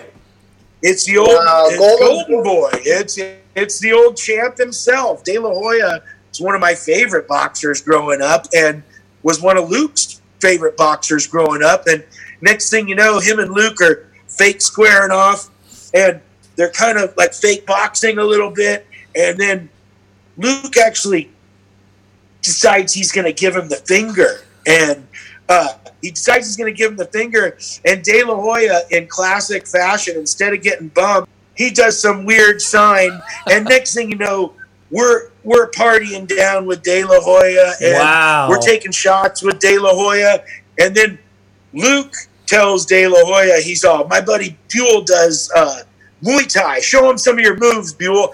And I think he's kind of he's kind of poking fun at me, but he knows I like to box and do kickbox. I've I've been traveling to Thailand and doing Muay Thai for years, and he knows I I would get a kick out of it. So next thing you know, I'm uh, shadow boxing with De La Hoya. What the and, uh, hell? This is so incredible. And he's loving it too. Had this great day, scored waves. Now we're partying with De La Hoya, and uh, and then De La Hoya is like he, he tells me and my friend Pep, who Pep was the only one who I, would say surfed as long as I did and was as sunburned and scorched as I was. De La Hoya grabs us both and he's like, "You two, come on, come on, we're going to my VIP. It's up on the second second floor, second deck." And I was like, "All right, uh, let's go up there." And uh, he's like, oh, "Wait till you see. I got everything, anything you want." And he starts telling us all the stuff he's got up there. We're like, uh oh, it sounds like a lot of trouble. But uh, we get up, we get up there, and at first it's just me and my buddy and De La Hoya, and um, right now I'm thinking about my buddy who said, "Don't ever tell that story, ever, dude, never, never tell that story." And here I am just spilling it. Okay, so he's we're both we're both we're both standing there. Uh, talking smack with De La Hoya, and he's actually he's all you surfer guys. I respect you guys, and we start making plans to go surf the next morning with De La Hoya. That's he wants us to teach him how to surf. I'm like, oh my god, this is getting heavy. Uh, luckily, right around then, a bunch of more people came into his VIP area, and it started getting so crowded we couldn't get out. And we're on the second, we're on the second story of this huge dance club. Right below us is the dance floor and some glass tables with drinks all over them and people everywhere. And we keep getting pushed. It's so crowded. We keep getting pushed further and further towards the railing. And I was feeling uncomfortable. And I looked over at my buddy, and he decided it was a good time to take a nap. he just decided he was so tired he's going to go to sleep standing up. And then he woke up leaning backwards and he took like three steps, hit the railing that was just under his butt cheeks, like it was way too low of a railing. And he did a laid out backflip out of Oscar De La Hoya's VIP section. and I'm thinking, I'm thinking he's going to the hospital for sure right Dead. now. And I look over the railing and I'll be damned if, like a cat, he doesn't somehow land on his damn feet. Shut the fuck up. And dude, because it was so crowded, it's like he, he landed on his feet and then he pinballed off a bunch of people. And he was just left. He was just left standing in the middle of the dance floor. And it took me like five minutes to get down there. And when I finally got to him, he was like in a daze and he hadn't, he didn't have any idea how he got down on the dance floor. and I'm up, What? dude, you should be in the Parkour Hall of Fame Should be dead. you could actually star as Spider-Man in the next Spider-Man movie. What you just did right there was the most amazing thing I've ever seen in my life. And you didn't Back- bust it on camera. You didn't get the videotape. Well, we actually, tr- dude, we tried to get the CCTV footage from the bar, but we couldn't figure out how to do it. But somewhere there's CCTV foot footage of my buddy doing a, a falling asleep backflip out of Oscar De La Hoya's VIP section in Cabo during a surf trip. It was just epic. that is amazing. That is out of freaking control. How do you not die in a place like that? I don't know. He definitely used up one of those nine lives if he had them. Yeah. but Sounds like me, kinda. I've I've used a lot of my Living- lives. We've been we've been down to uh, Cabo a couple times. This guy passed out for sure. Yeah. Nothing like that though. He's still here though. Not the best place to be passing out. Yeah. Okay, so that was a great story, Buell. So let's go back to Buell wetsuits. You signed one of the Yeah. biggest. Hey, do you guys do you guys use photos Do- for the? Do you guys use Yes. photos? Because I got photos from some of these stories. That Oh, yeah, add yeah. to them. well, I'm gonna. I'll text Okay, you. keep going. Yeah, we definitely want uh, video clips and photos, and I'll I'll promote this for the next week. You know, when we when we launched your, Yeah, your episode, we we we promote it every day for a week. So, anyways, um, let's talk about uh, your wetsuit company, Buell. Right? You you you mentioned uh, you signed and made Jamie O'Brien part owner. Um, we've seen Kelly Slater wearing the suits. Uh, we know Dane Reynolds is wearing the suits. What else? Uh, like what? What's Well, the Dane, relationship? Dane, and- Dane wears whatever he wants okay. because that's what's so awesome about Dane. Uh, he, he, he, money doesn't uh, influence him. He wears whatever he wants, and um, he's got a couple Buells in the rotation, and we're, we couldn't be prouder. Yeah. So is he officially on the team or just kind of like flow? No, if he was officially on the team, there'd be like uh, there'd be like This would a be another life. celebration. Yeah. I think you know Dane. Dane would be a huge. Dane is is one of a handful of huge names that go along with Jamie, Kelly, John, John, Dane. Uh, dude, there's not many more names you can really include in that Yeah. realm. And I'm, I'm talking uh, Surfers 2.0. And what I mean by that is it's not it's not enough to just surf anymore. You you have to have your own marketing program around you. And Jamie's the epitome of that. And Dane was the originator. You know, Dane's Marine Layer Productions. It was ahead of its time. If you know, Jamie's making hundreds of thousands of dollars on YouTube doing what Dane was doing just a few years early, albeit For way sure. different. Yeah. Way different. Yeah. But, but getting your self promotion, your self marketing. But yeah, like, i- and even when we're analyzing like our team riders, you know, there's a new theory to it, you know, and like, you guys checking Jacob Szekely right now? Yeah. You seen some of the things he's been doing? Yeah. He just got that. so clip Jacob from Waco. Szekely's one of our riders uh, from La Jolla, and I've been feeling he's hot for a while, like so hot. And uh, he's he's passionate, he's driven, he's got a uh, a group of friends and filmers around him all the time. He's being mentored by uh, Josh Kerr and the Kerr family, and I'll be damned if the last three airs I've seen him do out at Waco weren't mind blowing, pioneering, Superman finger flip, a Superman air reverse, and a Superman sex change body variant. All three firsts. And uh, I, I'm like, this kid is is gold. Yeah. And so that again, there he is. you got to have all of that. You You see that, Lemon? Yeah. Heavy.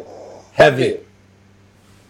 Yeah, that's crazy. It's so crazy. And you compare that, like, hey, l- love me some Rat Boy, right? Rat Boy is an aerial icon. But you know, he's, he's he's driving his truck around and he's fishing and he's he's hiding. You know, he's somebody we have on the team because he's an icon. yeah. But uh, if you want stuff of if you want stuff a rat, you, you know, you're gonna have to coordinate it and you're gonna have to put it in front of them, and it's a little harder that way, Yeah. you know. And there's people like Jamie, uh, Dane. Dane, how about Dane edited his own uh, movie, Chapter Eleven, uh, that got movie uh, movie of the year. So having that ability to um, kind of help create your own uh, image and push out that image, I think is what being a, a 2020 professional surfer is all about, especially without the contests Yeah. and what's going on right now. Yeah. Do you see any of my 90s? I wore all kinds of like color, like super colorful. I, I worked I worked it. Well, you knew you knew you had to draw some attention. Were you with you were with a bunch of different wetsuit brands, yeah? Japanese. I worked for a Japanese company called Quiver, and and they they were a big Japanese brand, but they did all the custom suits and they had every color in the book, and it was just awesome to be able to like customize suits back in the day versus a traditional company. So it was fun. I And then remember some. Why do I? I remember you wearing some suits that had white in it, maybe. Yeah, Ali- Aleeda also, um, which was kind of like a hot, you know, like the local like suit company down here, and they they made all kinds of custom suits too. But uh, Did you ever wear a knee brace? I did, yeah. I don't know why I picture you in a knee brace. I don't know why you. I, You, could- I- don't have knee problems anymore. no, no, just back, just a back. Yeah. Yeah, yeah. Well, But, those but, um, but yeah, I mean, just being able to like get those those customized like colors and stuff, and I mean, I'm sure you you give your athletes and everybody like here's here's the book, like let's let's pull whatever you want. You got obviously Dana just wants all black. You got Jamie that wants camo. You got like all these people like with different tastes, you know. So, I mean, how how hard is it to buy materials for those like specific athletes and you know you're only buying a little pink or a little orange or a little green is it difficult Well, it was. It Yeah. was very difficult, but we've, you know, as you grow, you got to streamline stuff. And so now, you know, basically, if you want to be wild, we want you to jump on Jamie O'Brien's uh, camouflage because, you know, everything's got to be taken to scale, and it's not an easy thing to keep those those quality control things that I was talking about. How deep I am into the design. Yeah I'm still there. I'm still reading every email and communication and making sure that they do everything right. If they don't, I jump in and just, I- know some people can think I'm hard to work with because I'm, I'm uh, a perfectionist. And I'll tell somebody that that logo is like three centimeters off. There's no way we're running that. It needs to be moved over to the right. And in, for instance, with uh, surfboards, for instance, a good clean rail logo looks awesome. Move it three inches in towards the middle of the board, it looks like shit. So, like, uh, I don't settle for stuff I don't want, and if I have to, I'll go straight to the factory to make sure that it's done my way. And uh, how do you keep that same hands-on experience and control when you're not making a hundred suits a, a, a, kick every time. Now you're making you know ten thousand or a Yeah. thousand, Yeah. and there's all sorts of models and colorways and and you're, you're juggling a lot of stuff with a big factory. Yeah. That's the entire goal: is how do you keep all that stuff while you grow and Well, I, I love the fact that you put a lot of emphasis on the youth and the kid suit, and that bones like layout looks so amazing. And I mean, it's fun. The kids are like obviously eating it up. Is kids sales going? yeah, uh, yeah. So I hate no, and I also know that I'm on to something when certain people tell me you can't do that, don't do that, that's not going to work. I, I know I'm on to something. When there's especially certain people that when Yeah. they doubt what I'm up to, I know I'm on to something, and that includes eyeballs on the booties and bones on the wetsuits Yeah. right? And uh, I started out. We kind of had a little dip for like six or eight months, and when we came back strong, I wanted, I wanted there to be a message to the whole industry: we're back. So I designed the Rubber Bones wetsuit as a statement piece for our team riders. It was one and done, one run.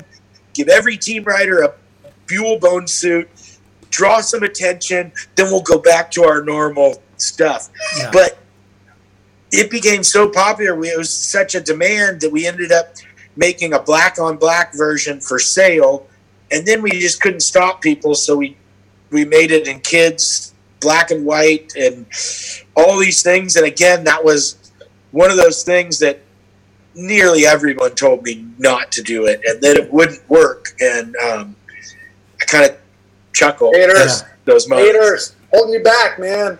So, So do you well, have that a, kind of brings me a little bit to the Jamie O'Brien connection and how uh, what I was saying uh, before, all those workings with Carissa Moore and Barney and Flea and Bruce Irons and Adriano de Souza, uh, all those you know dealings with all those athletes has seemingly led to this pinnacle where we just signed Jamie O'Brien and what's the first thing I'm going to do? Well, I'm going to help him build a quiver because just because we've agreed to terms and he's going to sign the deal, now I want to get him dialed in. So now let's talk wetsuit quivers. And we talked about everything from tell me where you surf every day, pipe. What do you wear? Long sleeve spring. What else? Long sleeve spring. Where else do you surf? And I, you know, we started talking about you know, where do you travel? Where are you gonna travel? Uh, are you going any cold places? And we start to build this quiver that basically has a little bit of everything, even hooded five fours, gloves and boots for when he goes to Japan because he loves it. But the main suit, probably eighty percent of his surfs are at Pipeline yeah, made his he, he made his career at Pipe. His dad lifeguarded Pipe. His house is at Pipe. He's won Pipe thrice. He's wave of the winner at Pipe. He derives his power and energy like He Man from Pipe. yeah, Everything's about Pipe. And he says he likes to wear long sleeve spring because, first of all, the flow to the wetsuit will bring you to the top. And he's been on a lot of rescues and incidents as helping friends. And he's never pulled anyone off the bottom that was wearing a wetsuit. They're always wearing trunks. And uh, just the added float of a wetsuit gives him confidence that he can surf a little stronger out there. Huh. So I was like, that's rad. So we made him six or eight different colorways of long sleeve springs. So he's fresh every day. He's got something else. And I was like, what else? And he's like, well, this Patagonia, and I got a Patagonia and a Billabong, like those life suits that are like the abominable snowman. And they have the, the big scoop neck and they have uh, tank top arms and water gets in here and there's a zipper and like if you wipe out you skip because there's too much foam and like yeah it'll bring you up if you're at jaws and you really need it but can we make like a competition version made specifically for pipe and can we Wow. do it like he's all everyone wears those underneath something. And then because usually there's only a couple brands that were making them, so Yeah. they their own brand's wetsuit over the top of it. And then you got those paddings and there's space between the paddings, so the neoprene would create this it doesn't articulate down and up, it creates this Yeah. huge air gap that fills with warm air, makes you overheat, you can't perform, you look like an abominable snowman. You only wear that suit in oh shit conditions. That suit has its place. If you're surfing Jaws, wear that suit. In fact, double up and wear the uh, the blow up Quiksilver one where it's CO2 charged and you need to get up. Yeah. But that's not. That might be Jamie when he does the Eddie. Who knows? But Jamie's home court is pipeline. He doesn't want anything holding back his performance. He doesn't want to get into a situation because he can't get down into that crazy three point uh, stance backside he gets into. You know, if Yeah. you're in too big of a bulky, weird suit or doubling up, you, your performance actually puts you in positions where you need that product Yeah. now. Sure. And like we wanted, he basically described a competition version with as little or as much padding that didn't mess with his performance at all. He said, I want to put on the suit and keep my eyes closed and not feel there's any padding. So then we went into where do you want the padding? Where do you see the padding? What shapes do you see the padding? Here's three different thicknesses of the padding. Uh, now, what color do you like? I like camo. And boom, I designed something. And he really wanted it, you know, it's streamlined and integrated. And by having the padding spread throughout the suit, you float in a different manner. You don't float, uh, you know, picture a life vest yeah. all that floats in one area and it chokes you you can't swim by spreading it throughout the suit you can lay in the water like superman and so for swimming it is incredible and the first sample we made i pulled strings called everybody at the factory i could talked to the owner had to tell him names and things and like I'm Buell, you know I got good ideas. You got to make this ASAP for me. And they're like, oh, yeah, uh, 90 days or something. I'm like, no, 12 days. now. I'll come there. I'll come there and make it my damn self. And 12 days later, it arrived to Jamie's house in Hawaii. And he got the box the same time as he was vlogging because he vlogs everything. Yeah. Everything's day. vlogging. He's he's everything he's doing. He's vlogging. So he gets the package. He's vlogging. He opens the package. Oh my god! It's the new Buell float suit. This is so sick. Me and Buell designed the suit together. Don't forget my lifeguard background, which makes this story that much more incredible for me.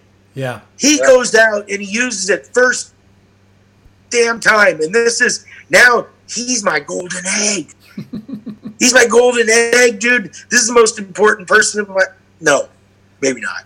Uh, he's a very important person in my life right now. He he holds the keys to whether the brand's going to be a California core wetsuit company or the next international juggernaut. Well, let's And- let's talk about that. You you have um, Well- you have reps up and down the coast, right? Well, wait. The first what I'm gonna say what I'm gonna say is first time he uses the suit, he paddles out to pipe. It's all being vlogged, and he takes off on a normal six to eight foot wave, which he would not normally wear this suit in, but he wants to try it out, and he gets knocked out. He either hits his head on his board, the reef, maybe even a photographer's water housing, but he has no recollection of it. He's he is GoProing the whole thing. He gets knocked out. He's on the bottom. He clearly comes up to the top. He's knocked out for 37 seconds, and he comes back to with the best advertisement you could ever get for a float suit. You're kidding and me. He says this suit just saved my life. No way. Wow. That didn't happen.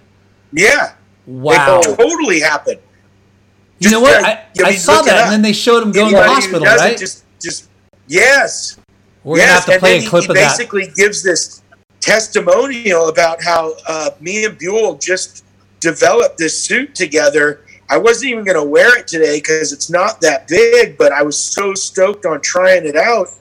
I wore it, and I'll be damned, this thing saved my life. That is And, like, amazing. Smoke. That is his go-to suit. He wears it all day, every day, whether he's surfing on a ladder, surfing a kayak, uh, towing in on a couch. That's his suit now, and uh, super excited to bring that same suit to kids. We just launched that suit in all kid sizes, and as a parent myself, why not have Yeah. your kid floating around a little safer? Dude, that's Right? amazing. I mean, how those align, those stars align, and everything that came to that pinnacle of you rushing 12 days to with the factory to get it to him. How psyched he was on this vlog. He gets knocked out. Like you can't script that any better. we were in Australia uh, with Jadson Andre for the opener of the Quick Heat Pro, right? And we were we were hanging out with like Kalani David, who was there at the air show, and we all went out to dinner. And our waiters all, you guys are the Buell guys, and we're like, yeah, yeah. And then they always brag for me, like, that's Buell himself right there. And the guy's like, no way. And he's like, how proud are you that your wetsuit saved Jamie O'Brien's life today. And I was like, what? Wow. He's you like, even- your you didn't know. wetsuit saved Jamie O'Brien's life today. It's on his vlog. And I was like, what? You didn't even know.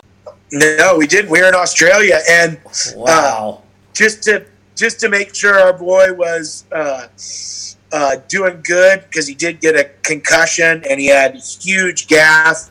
Uh, well, that we love Hawaii. We flew on our way home. We flew from Australia, stopped by, interviewed him a little bit about the wetsuit, and talked to him about kind of you know what it was that, that made the wetsuit good and, and can we make it any better and like uh, it was it was a cool way to finish that trip and kind of just make sure our best investment Yeah. is all right because what if Jamie O'Brien didn't come up? Yeah.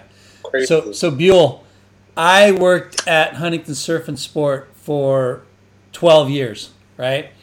And I know how hard the uh, wetsuit game is, right?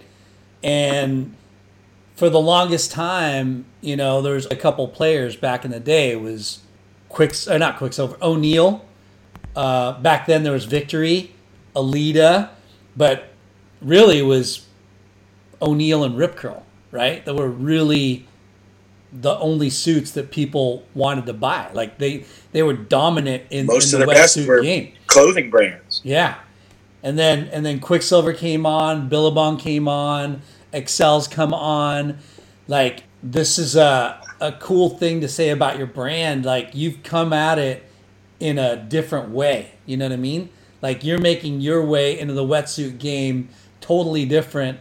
And that it's not it's not a bad thing, but it's an amazing thing because you're you're doing it through uh, first you did it through making wetsuits for other brands and then you're having superstars you know promote buell and give their stamp of approval right so are you seeing like you're talking before the roi of of your jamie o'brien your kelly slater you know what i mean like are you are you starting to open up more doors across the country across the world Yeah, I mean, what a few years ago, you know, might have been, you know, a hard sell for somebody walking into a surf shop and saying, "Have you guys heard of Buell? You know this." This guy's been in the industry forever. He makes great wetsuits. They're loud and proud. He used to make Barney suits. They're they're pretty awesome. Uh, you, you know, it's an easy answer to say we don't have enough room. We're saturated. We have enough wetsuits as is. We already pre-booked. There's all these excuses, and uh, we've always made good wetsuits, but it's it's the the buzz. And Jamie O'Brien has introduced us to so many people that now they're going into those stores saying, "Why don't you have Buell? I Yeah. want Buell. I need a Buell. My beach, my waves, my Buell." and dude, uh, we have shops calling us. Yeah. we've opened up. Um, well, we opened up, you know, HSS before. Um, recently, we opened up Jack's nine shops. We opened up in flight, surf ride, um, all the brand, all the shops I've always wanted to be in. NorCal Surf Shop, Proof Lab. Yeah. Uh, there, there's so many iconic California CCS. We kill it. They sold 28 suits one day when I was down there, and I was, I mean, just blown away. And Yeah. uh, you know, when I was a Grom in Hermosa Beach, I used to go to ET Surf Shop uh, and look at their surfboards, and I bought my first skateboard there. And we just sent a massive order down to ET Surf Shop like three weeks ago. And to think that my suits are now in ET Surf Shop where I used to shop as a kid Yeah. blows me away. But my childhood best friend from that that still lives in that area wandered into ET and came across the Buell suits there and bought uh, one for him and his son. Sent me a, this text and like I, I'm like again those things just make all these long hours and and you know all the dedication I put towards this like that much more rewarding and Yeah. the doors that are opening right now are are just really cool and I, I think it's probably a pretty good time to be a Buell sales rep right now. No Uh, kidding, dude. um, And we're que- question on, on like specialty suits. So you guys also make rescue suits, right, for the lifeguards or for the, the, the lifeguards in Santa Cruz and cold cold climates? Yep. Uh, and all that that just really started out like just like oh it's another private label brand. Uh, Yeah. The lifeguards need a professional looking outfit. You know they wear things with patches. They show up on site. Everybody can recognize them as lifeguards. I feel like when they're making rescues, they should be wearing a red suit that identifies them as a lifeguard. The, their victims feel um, safer knowing that it's a professional. I know from being on um, uh, ocean rescue teams all throughout the past that every year it, it can be different, and a lot of times the lifeguard agency gives you a couple bucks and lets you buy your own wetsuit, and you use it once for training, and you use it 180 times to surf in, and that suit. The, the city that actually paid for that suit didn't get any real use out of it. You make them buy. You, you buy the wetsuits for, You leave them in the department. Uh, they actually last for probably five, six years because you know you use them 12, 15 times a year for training and rescues and whatever. So Yeah. uh, I think it's a good program. And then with what's recently had with happened with Jamie, um, you know, we instantly made that suit in lifeguard red, and if you can imagine being a lifeguard in serious conditions, uh, Yeah. which you know, I'm just thinking right now, real quick. Uh, much love to Ben Carlson, the Newport Beach lifeguard. That Yeah. uh, one of the few guys that passed away doing you know saving someone's life. Which I know the um, reunion of his passing's coming up, so I wanted to That was mention at him. Yeah. Newport Point, right? He passed. That's Yeah. where he. I think it was last weekend. Legendary Bill. waterman, but I think it was last but weekend. as a lifeguard, is it? So as a lifeguard, you, oftentimes you swim out with float and you hand your victim your flotation, and then you have to spend your energy egg beating like a water polo player, and trying to stay calm and talk to the victim. Yeah. Hey, what's your name? Where are you from? Don't worry about it. My name's Ryan. I'm a lifeguard. We got this.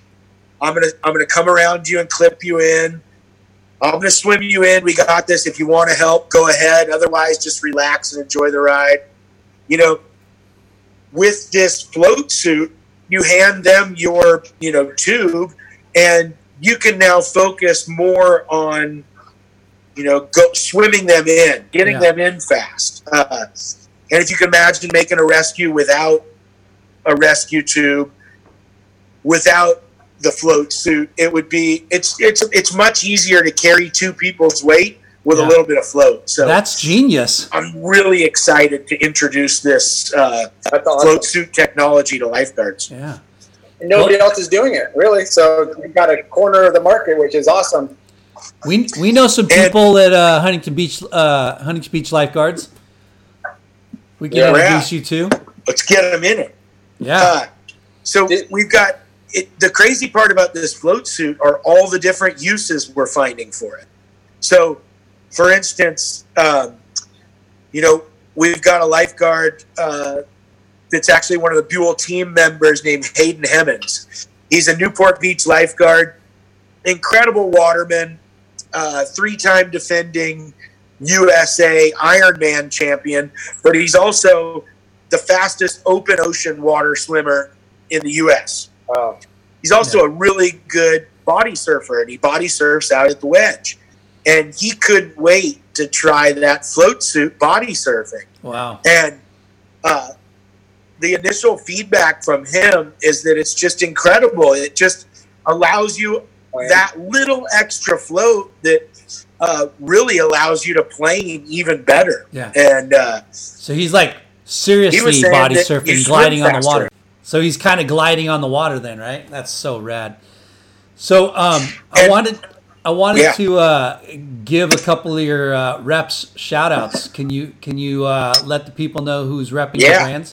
Well, the, the rad thing is, is that we're genuine. We got surfers behind it, and our sales rep pride list starts right away with uh, Nate Yeomans and Big Deluxe. Nate Yeoman. Yeah, the big deluxe dude. He's our he's our sales rep down in San Clemente, all the way up to I'm not quite sure. I think he goes all the way up to like in flight down into San Diego. He opened up uh, Huntington Surf and Sport and Surf Ride for us.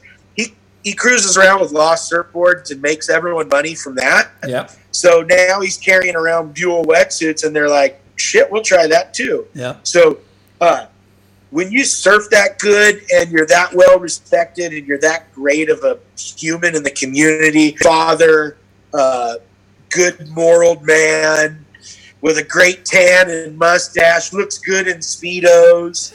Uh, I mean, how can you get better than Nate Yeoman? So, the Big Deluxe kind of premieres our sales reps, and it goes on up. Um, uh, we just acquired a new rep, Steve Mendelson, in, in Nice. that uh, Central Coast area. Longtime Xcel guy. Chalk that up. Xcel had a great run, didn't they?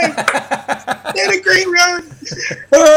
But even Mendelsohn's seen that uh, the heat is on, Bill. Uh, so we got Steve, who's been in the industry forever, and then you roll right up our our um, sales manager. His name is Bud Freitas, and uh, he's a longtime friend of mine. I signed him to a professional surf deal when I was at Hotline.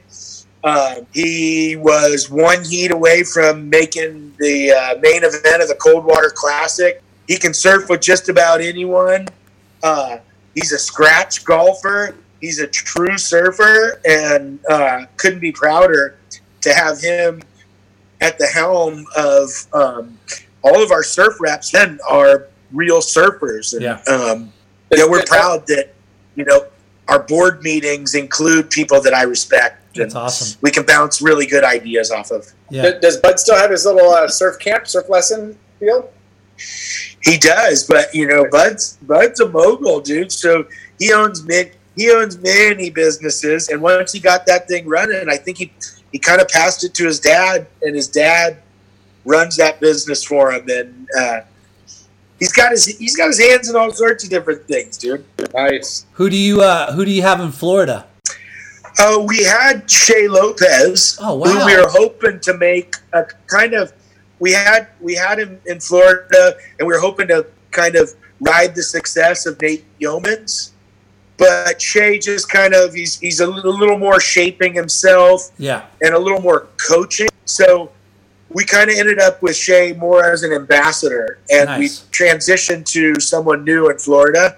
And I know they're doing good. I just I, I can't recall exactly who we took on back there, but um, Nice. uh, now we got Bud deciding who's on our team and not as far as the sales rep. So uh, I feel That's comfortable comfortable. he's going to stick to the plan, Yeah. and we don't we won't have any doofballs.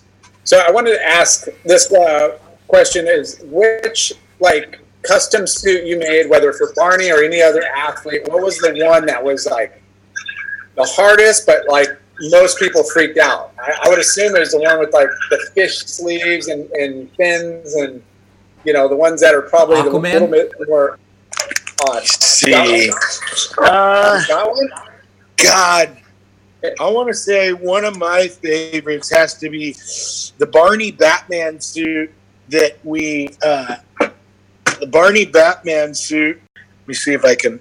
That he got the cover of Surfing.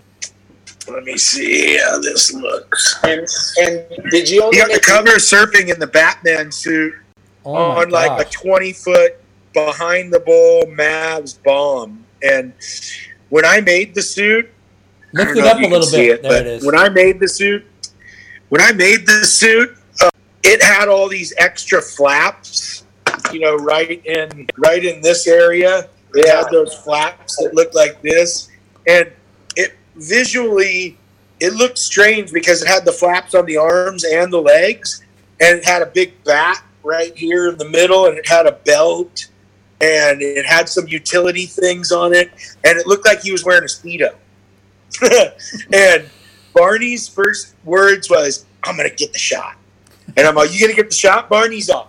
"I'm gonna get the shot. I'm gonna get the shot." And fuck, just like that time I made the Spider-Man suit, and he got the cover at the box. Uh, dude, five weeks later, there he is standing tall in the uh, Batman suit on the cover of Surfing. And as far as I was concerned, I'm like, that is a real superhero. the other superheroes people talk about are drawn in a comic book and they're in our head. This dude's wearing a Spider Man outfit and he's actually doing death defying shit. so uh, I'm going to have to go with the Barney suits as the greatest customs ever because for sure? That's there'll never be another Barney. yeah. Did you were you able to keep any? Did Barney like ever give any back, or did you only made one? you know, those were property of Hotline. So, uh, you know, I was always a big fan of uh, of making things a big deal. So, when, for instance, when Flea won Mavericks in those custom wetsuits, I would take them from him the very next day, and then I would put them under glass, and I would I would put stats like 27 waves ridden, three heats, three wins. Uh, waves made 16s wipeouts 11 you know and then i know today that that um, that wetsuit is under glass with all those stats in the showroom at hotline wetsuits That's rad. uh, i know barney's you know his ex-girlfriend has a lot of barney's old hotline suits i've got a couple of the buells but the real classics um, yeah, they're just they're just out there. You know, there's one at CCS Surf Shop up in the corner. You'll see the very first Spider-Man. oh wow. So I don't have a lot of those, but they're out there. That's so That's cool. awesome. Speaking of, I should start putting some of those like gloomy ones under glass now. Heck yeah. Right. So are you still running the business out of your garage or do you guys have an office or what's the They're legit. No. I totally sold out. no, I mean, okay. At some point, I was only going to get so far out of my garage, so um, in order to, I needed resources. So I took on a business partner, uh, and basically, he's the money and I'm the brains. So um, I did take on a partner, and the the the the best part of it was I was able to get those resources that I had always needed. I was able to hire people. I don't have to do everything anymore. We have a huge surf shop. Uh, our shop's probably 4,000 square feet, and it sits across the street from O'Neill, Freeline, uh, next door to Billabong, Santa Cruz uh, Skateboards. So our surf shop and headquarters is in the heart of the surf industry, and uh, I couldn't be prouder. It did take it take it took some money to get here. In order to in order to make money, you need to spend money, and uh, you know, in order to sell thousands and thousands of wetsuits, we had to buy thousands of wetsuits. So, uh, you know, to give up any sort of control is hard for somebody like me, but for the greater good of the brand and to not be stuck in my garage forever, I made a choice that um, it made me much prouder because now there's a lot more people involved. And it's not just a prideful thing for me. You know, Matt Rockhold left his job at O'Neill because he believed in me. And one by one, Noe Kailu Kukui, who's our shipping manager, could win a CT event if you put him in it. Yeah. Uh, maybe a QS event. But uh, to be able to share, you know, my dream and passion with other people who are like-minded and true surfers has been worth whatever, uh, whatever I've had to give up. You know, because I was the sole decision. I could turn on a dime. I was very nimble, mobile. I could do whatever I wanted right here, right now. Uh, and now I got a, I got a fucking board of directors, and you know, there's a, there's a hint of that um, that corporate stuff that you know that as a surf brand you steer as far away as possible because you know the surf brands make it because we're genuine and core. So um, you know, making sure that ship stays on the right path is Yeah. kind of my whole goal. And now I don't necessarily have to do everything. I just got to make sure every everyone's doing everything right. So tell us about that. Uh, the four thousand square foot store. Is it Buell with other brands, or is it just you have third party brands? Yeah, no, it's a, it's a it's a it's a regular surf shop, and we have we're very heavy in Buell. We've got Buell wetsuits. It smells like neoprene. We got Buell softboards in there. We got Buell soft goods like hats and sweatshirts. And then we also got some of the premier brands that I see eye to eye with, which, you know, is headlined by Volcom. We got Nice. Volcom. I think we got the biggest Volcom selection in town.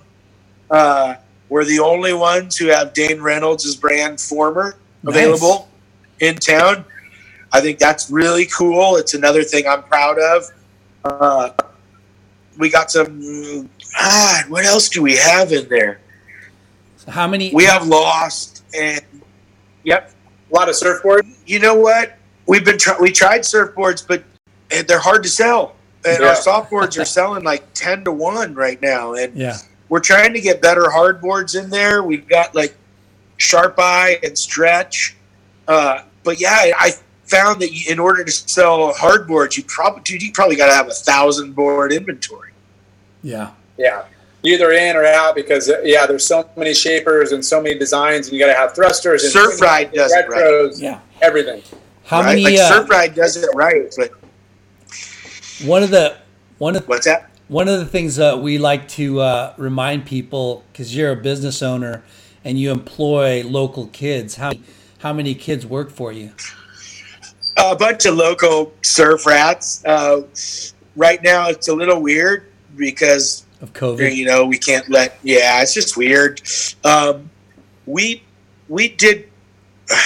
It's it's a weird thing to say, and you see my voice changes now. All of a sudden, I'm getting somber because I, I, I, I don't want to get too excited about the fact that you know we're one of the brands that um, you know didn't falter. I mean, if you had a weakness, it was exposed, and a lot of people didn't make it out of even a few months. And uh, you know, there's some industries that have like a gnarly uphill climb, um, gyms and that kind of thing. It, it's really tough, but um, we've done well throughout. You know, these four months, surfing has done well. Yeah. So, you know, it's it's strange that you know surfing um, is doing so well right now, but um, Well, it's one of the few, few sports that you could actually do, you know, like without Hey. being restricted indoors or, or with close with other people. the ocean's healthy. Yeah. Yeah. You know what I mean? And you know, a lot of people say there's, you know, healing microbes in the ocean, and and uh, breathing the salt air. You gotta think, you know, keeps us a little clearer as far as just uh, in a mindset. And like, um, I can't see anything but good coming from the ocean and participating in all ocean activities, whether it's you know swimming or paddleboarding or surfing, which all of those sports, by the way, like nobody can keep a board of any kind in stock, basically, because whether you live on a lake or at the beach, you want to be out there. I mean. Nothing better than rinsing the egg off. Yeah. I always say it's the, the best non workout you'll ever get surfing. Oh, goodness, yeah. How great does it make you feel when you? I, I, it's it's the exercise, but it's the salt and the sun, and like you just you just feel great. The beer tastes better. The barbecue food just tastes a little better. So, you know, I mean, I think we're finding out that you know we're, we're we always knew as surfers that we were lucky, uh, but in this day and age, I think we're all realizing that we're you know we're lucky that our sport is surfing, and you know my buddies that their sport is jujitsu, they're fucked. Coming back for a while. I mean, Yeah. that sport is built on very close contact Yeah. and uh, you know my buddy who owns a gym down the street he's struggling Yeah. and it sucks you know we're drinking beers and i'm trying to contain my you know excitement that we just broke another record today and here my buddy is he can't figure out how to train with even one dude Yeah. you know, and like that. It's just it's it's a tough position for a lot of people to be in, and For sure. for whatever reason, you know, we're lucky that surfing's kind of thriving through this, and um, you know, it's kind of a bit of a renaissance for the sport. Yeah. Yeah. I think I think that's you know that's a good way to put it, and that's what we're about. You know, Yeah. just keeping this dream alive.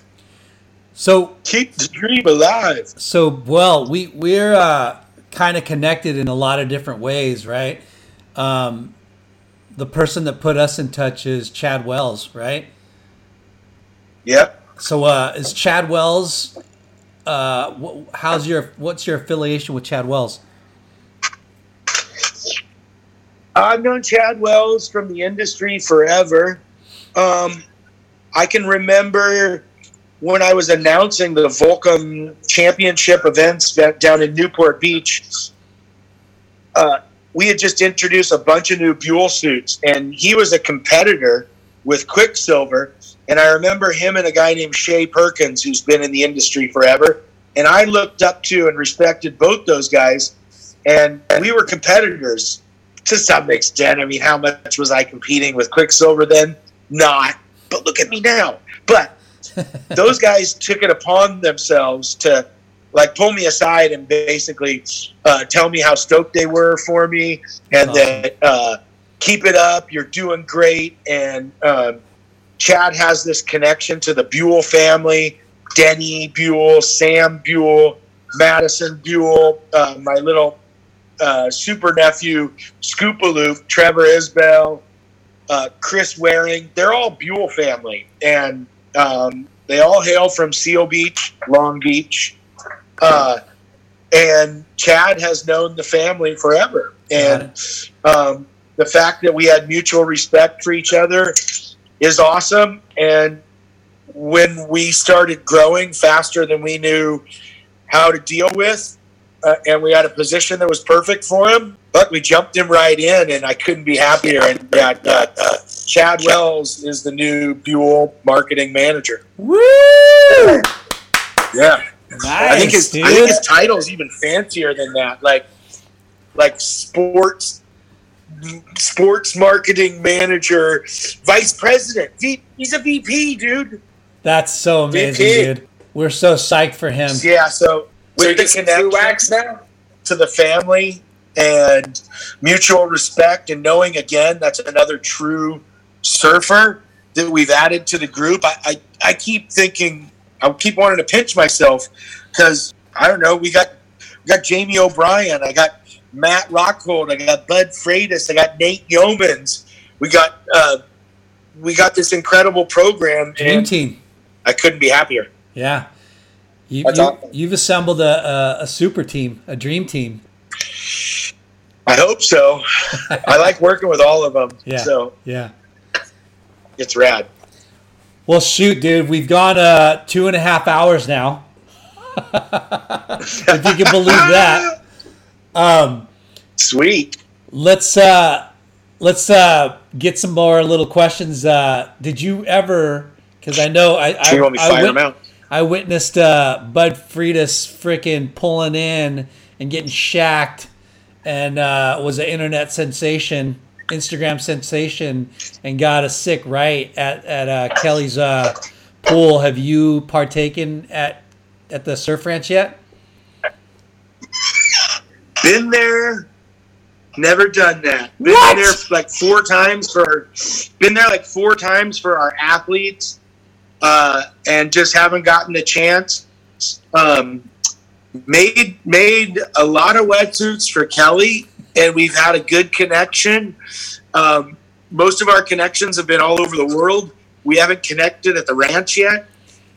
There's rumors that we might be meeting up out there soon for whatever reason. Bro, you you better. Uh, So I, I'm hoping I get to surf it one day, but Yeah. I haven't caught any waves out there. oh man, I I'm disappointed.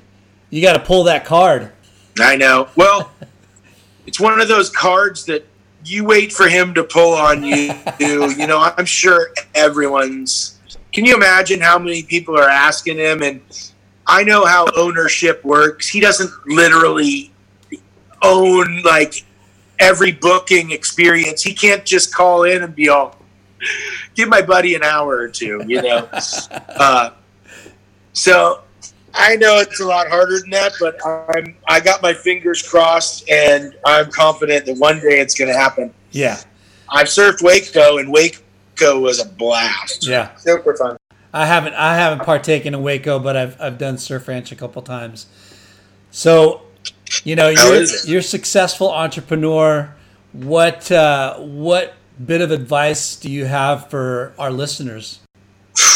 uh, choose your field um, in your passion. If if you are passionate about what you do, you leave it up to everyone else to decide whether you're working or not. Believe it or not, I'm working right now. You know what I mean? Yeah, this is what I've earned by staying passionate and true to it. And like, honestly, not even my wife knows when I'm truly working and when I'm not. Because to somebody who's passionate about what they do, you're doing both. I'm always working, yet I'm never working. so, all I can say is that you choose something you really truly love, and it never feels like going to work. And I'm, I'm never off duty and I'm never on duty. I'm just me. that's awesome. That's awesome. That's the way we love it. What uh is there any uh kind of uh things you want to promote or any kind of news that you want to uh let out the bag or do we go all over everything? Uh, I, well, the only news I want to say, I guess, is that we're not done yet. Yeah.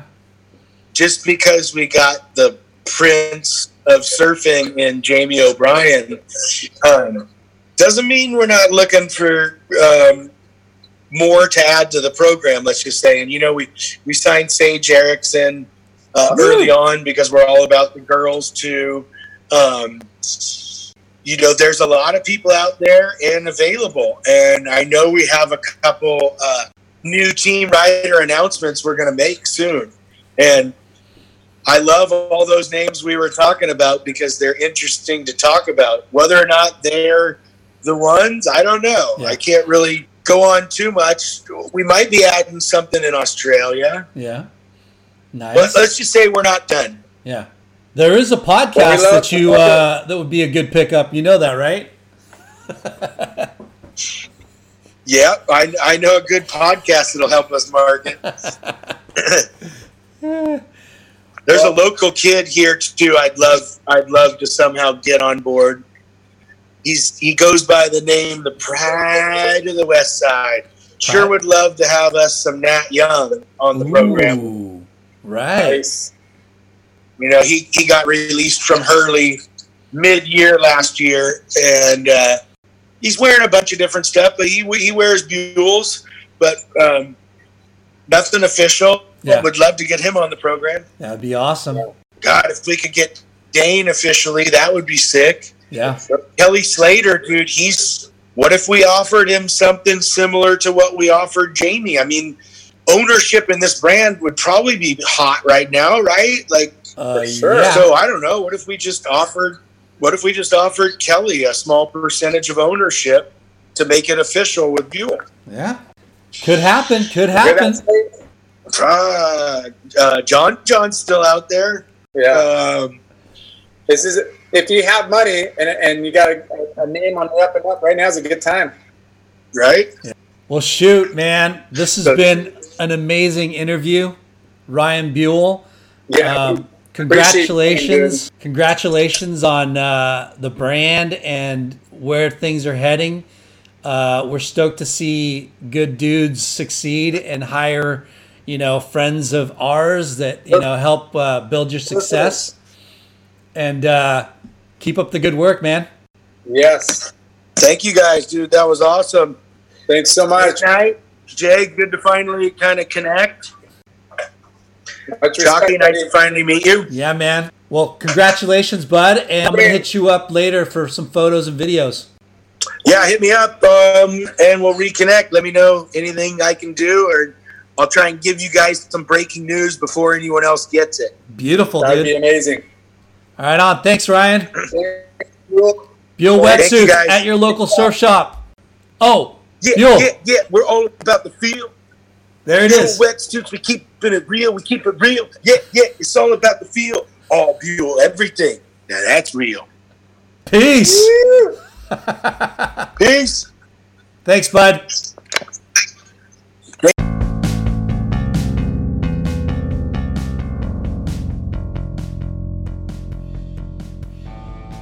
Thanks for tuning in. We hope you enjoyed the show.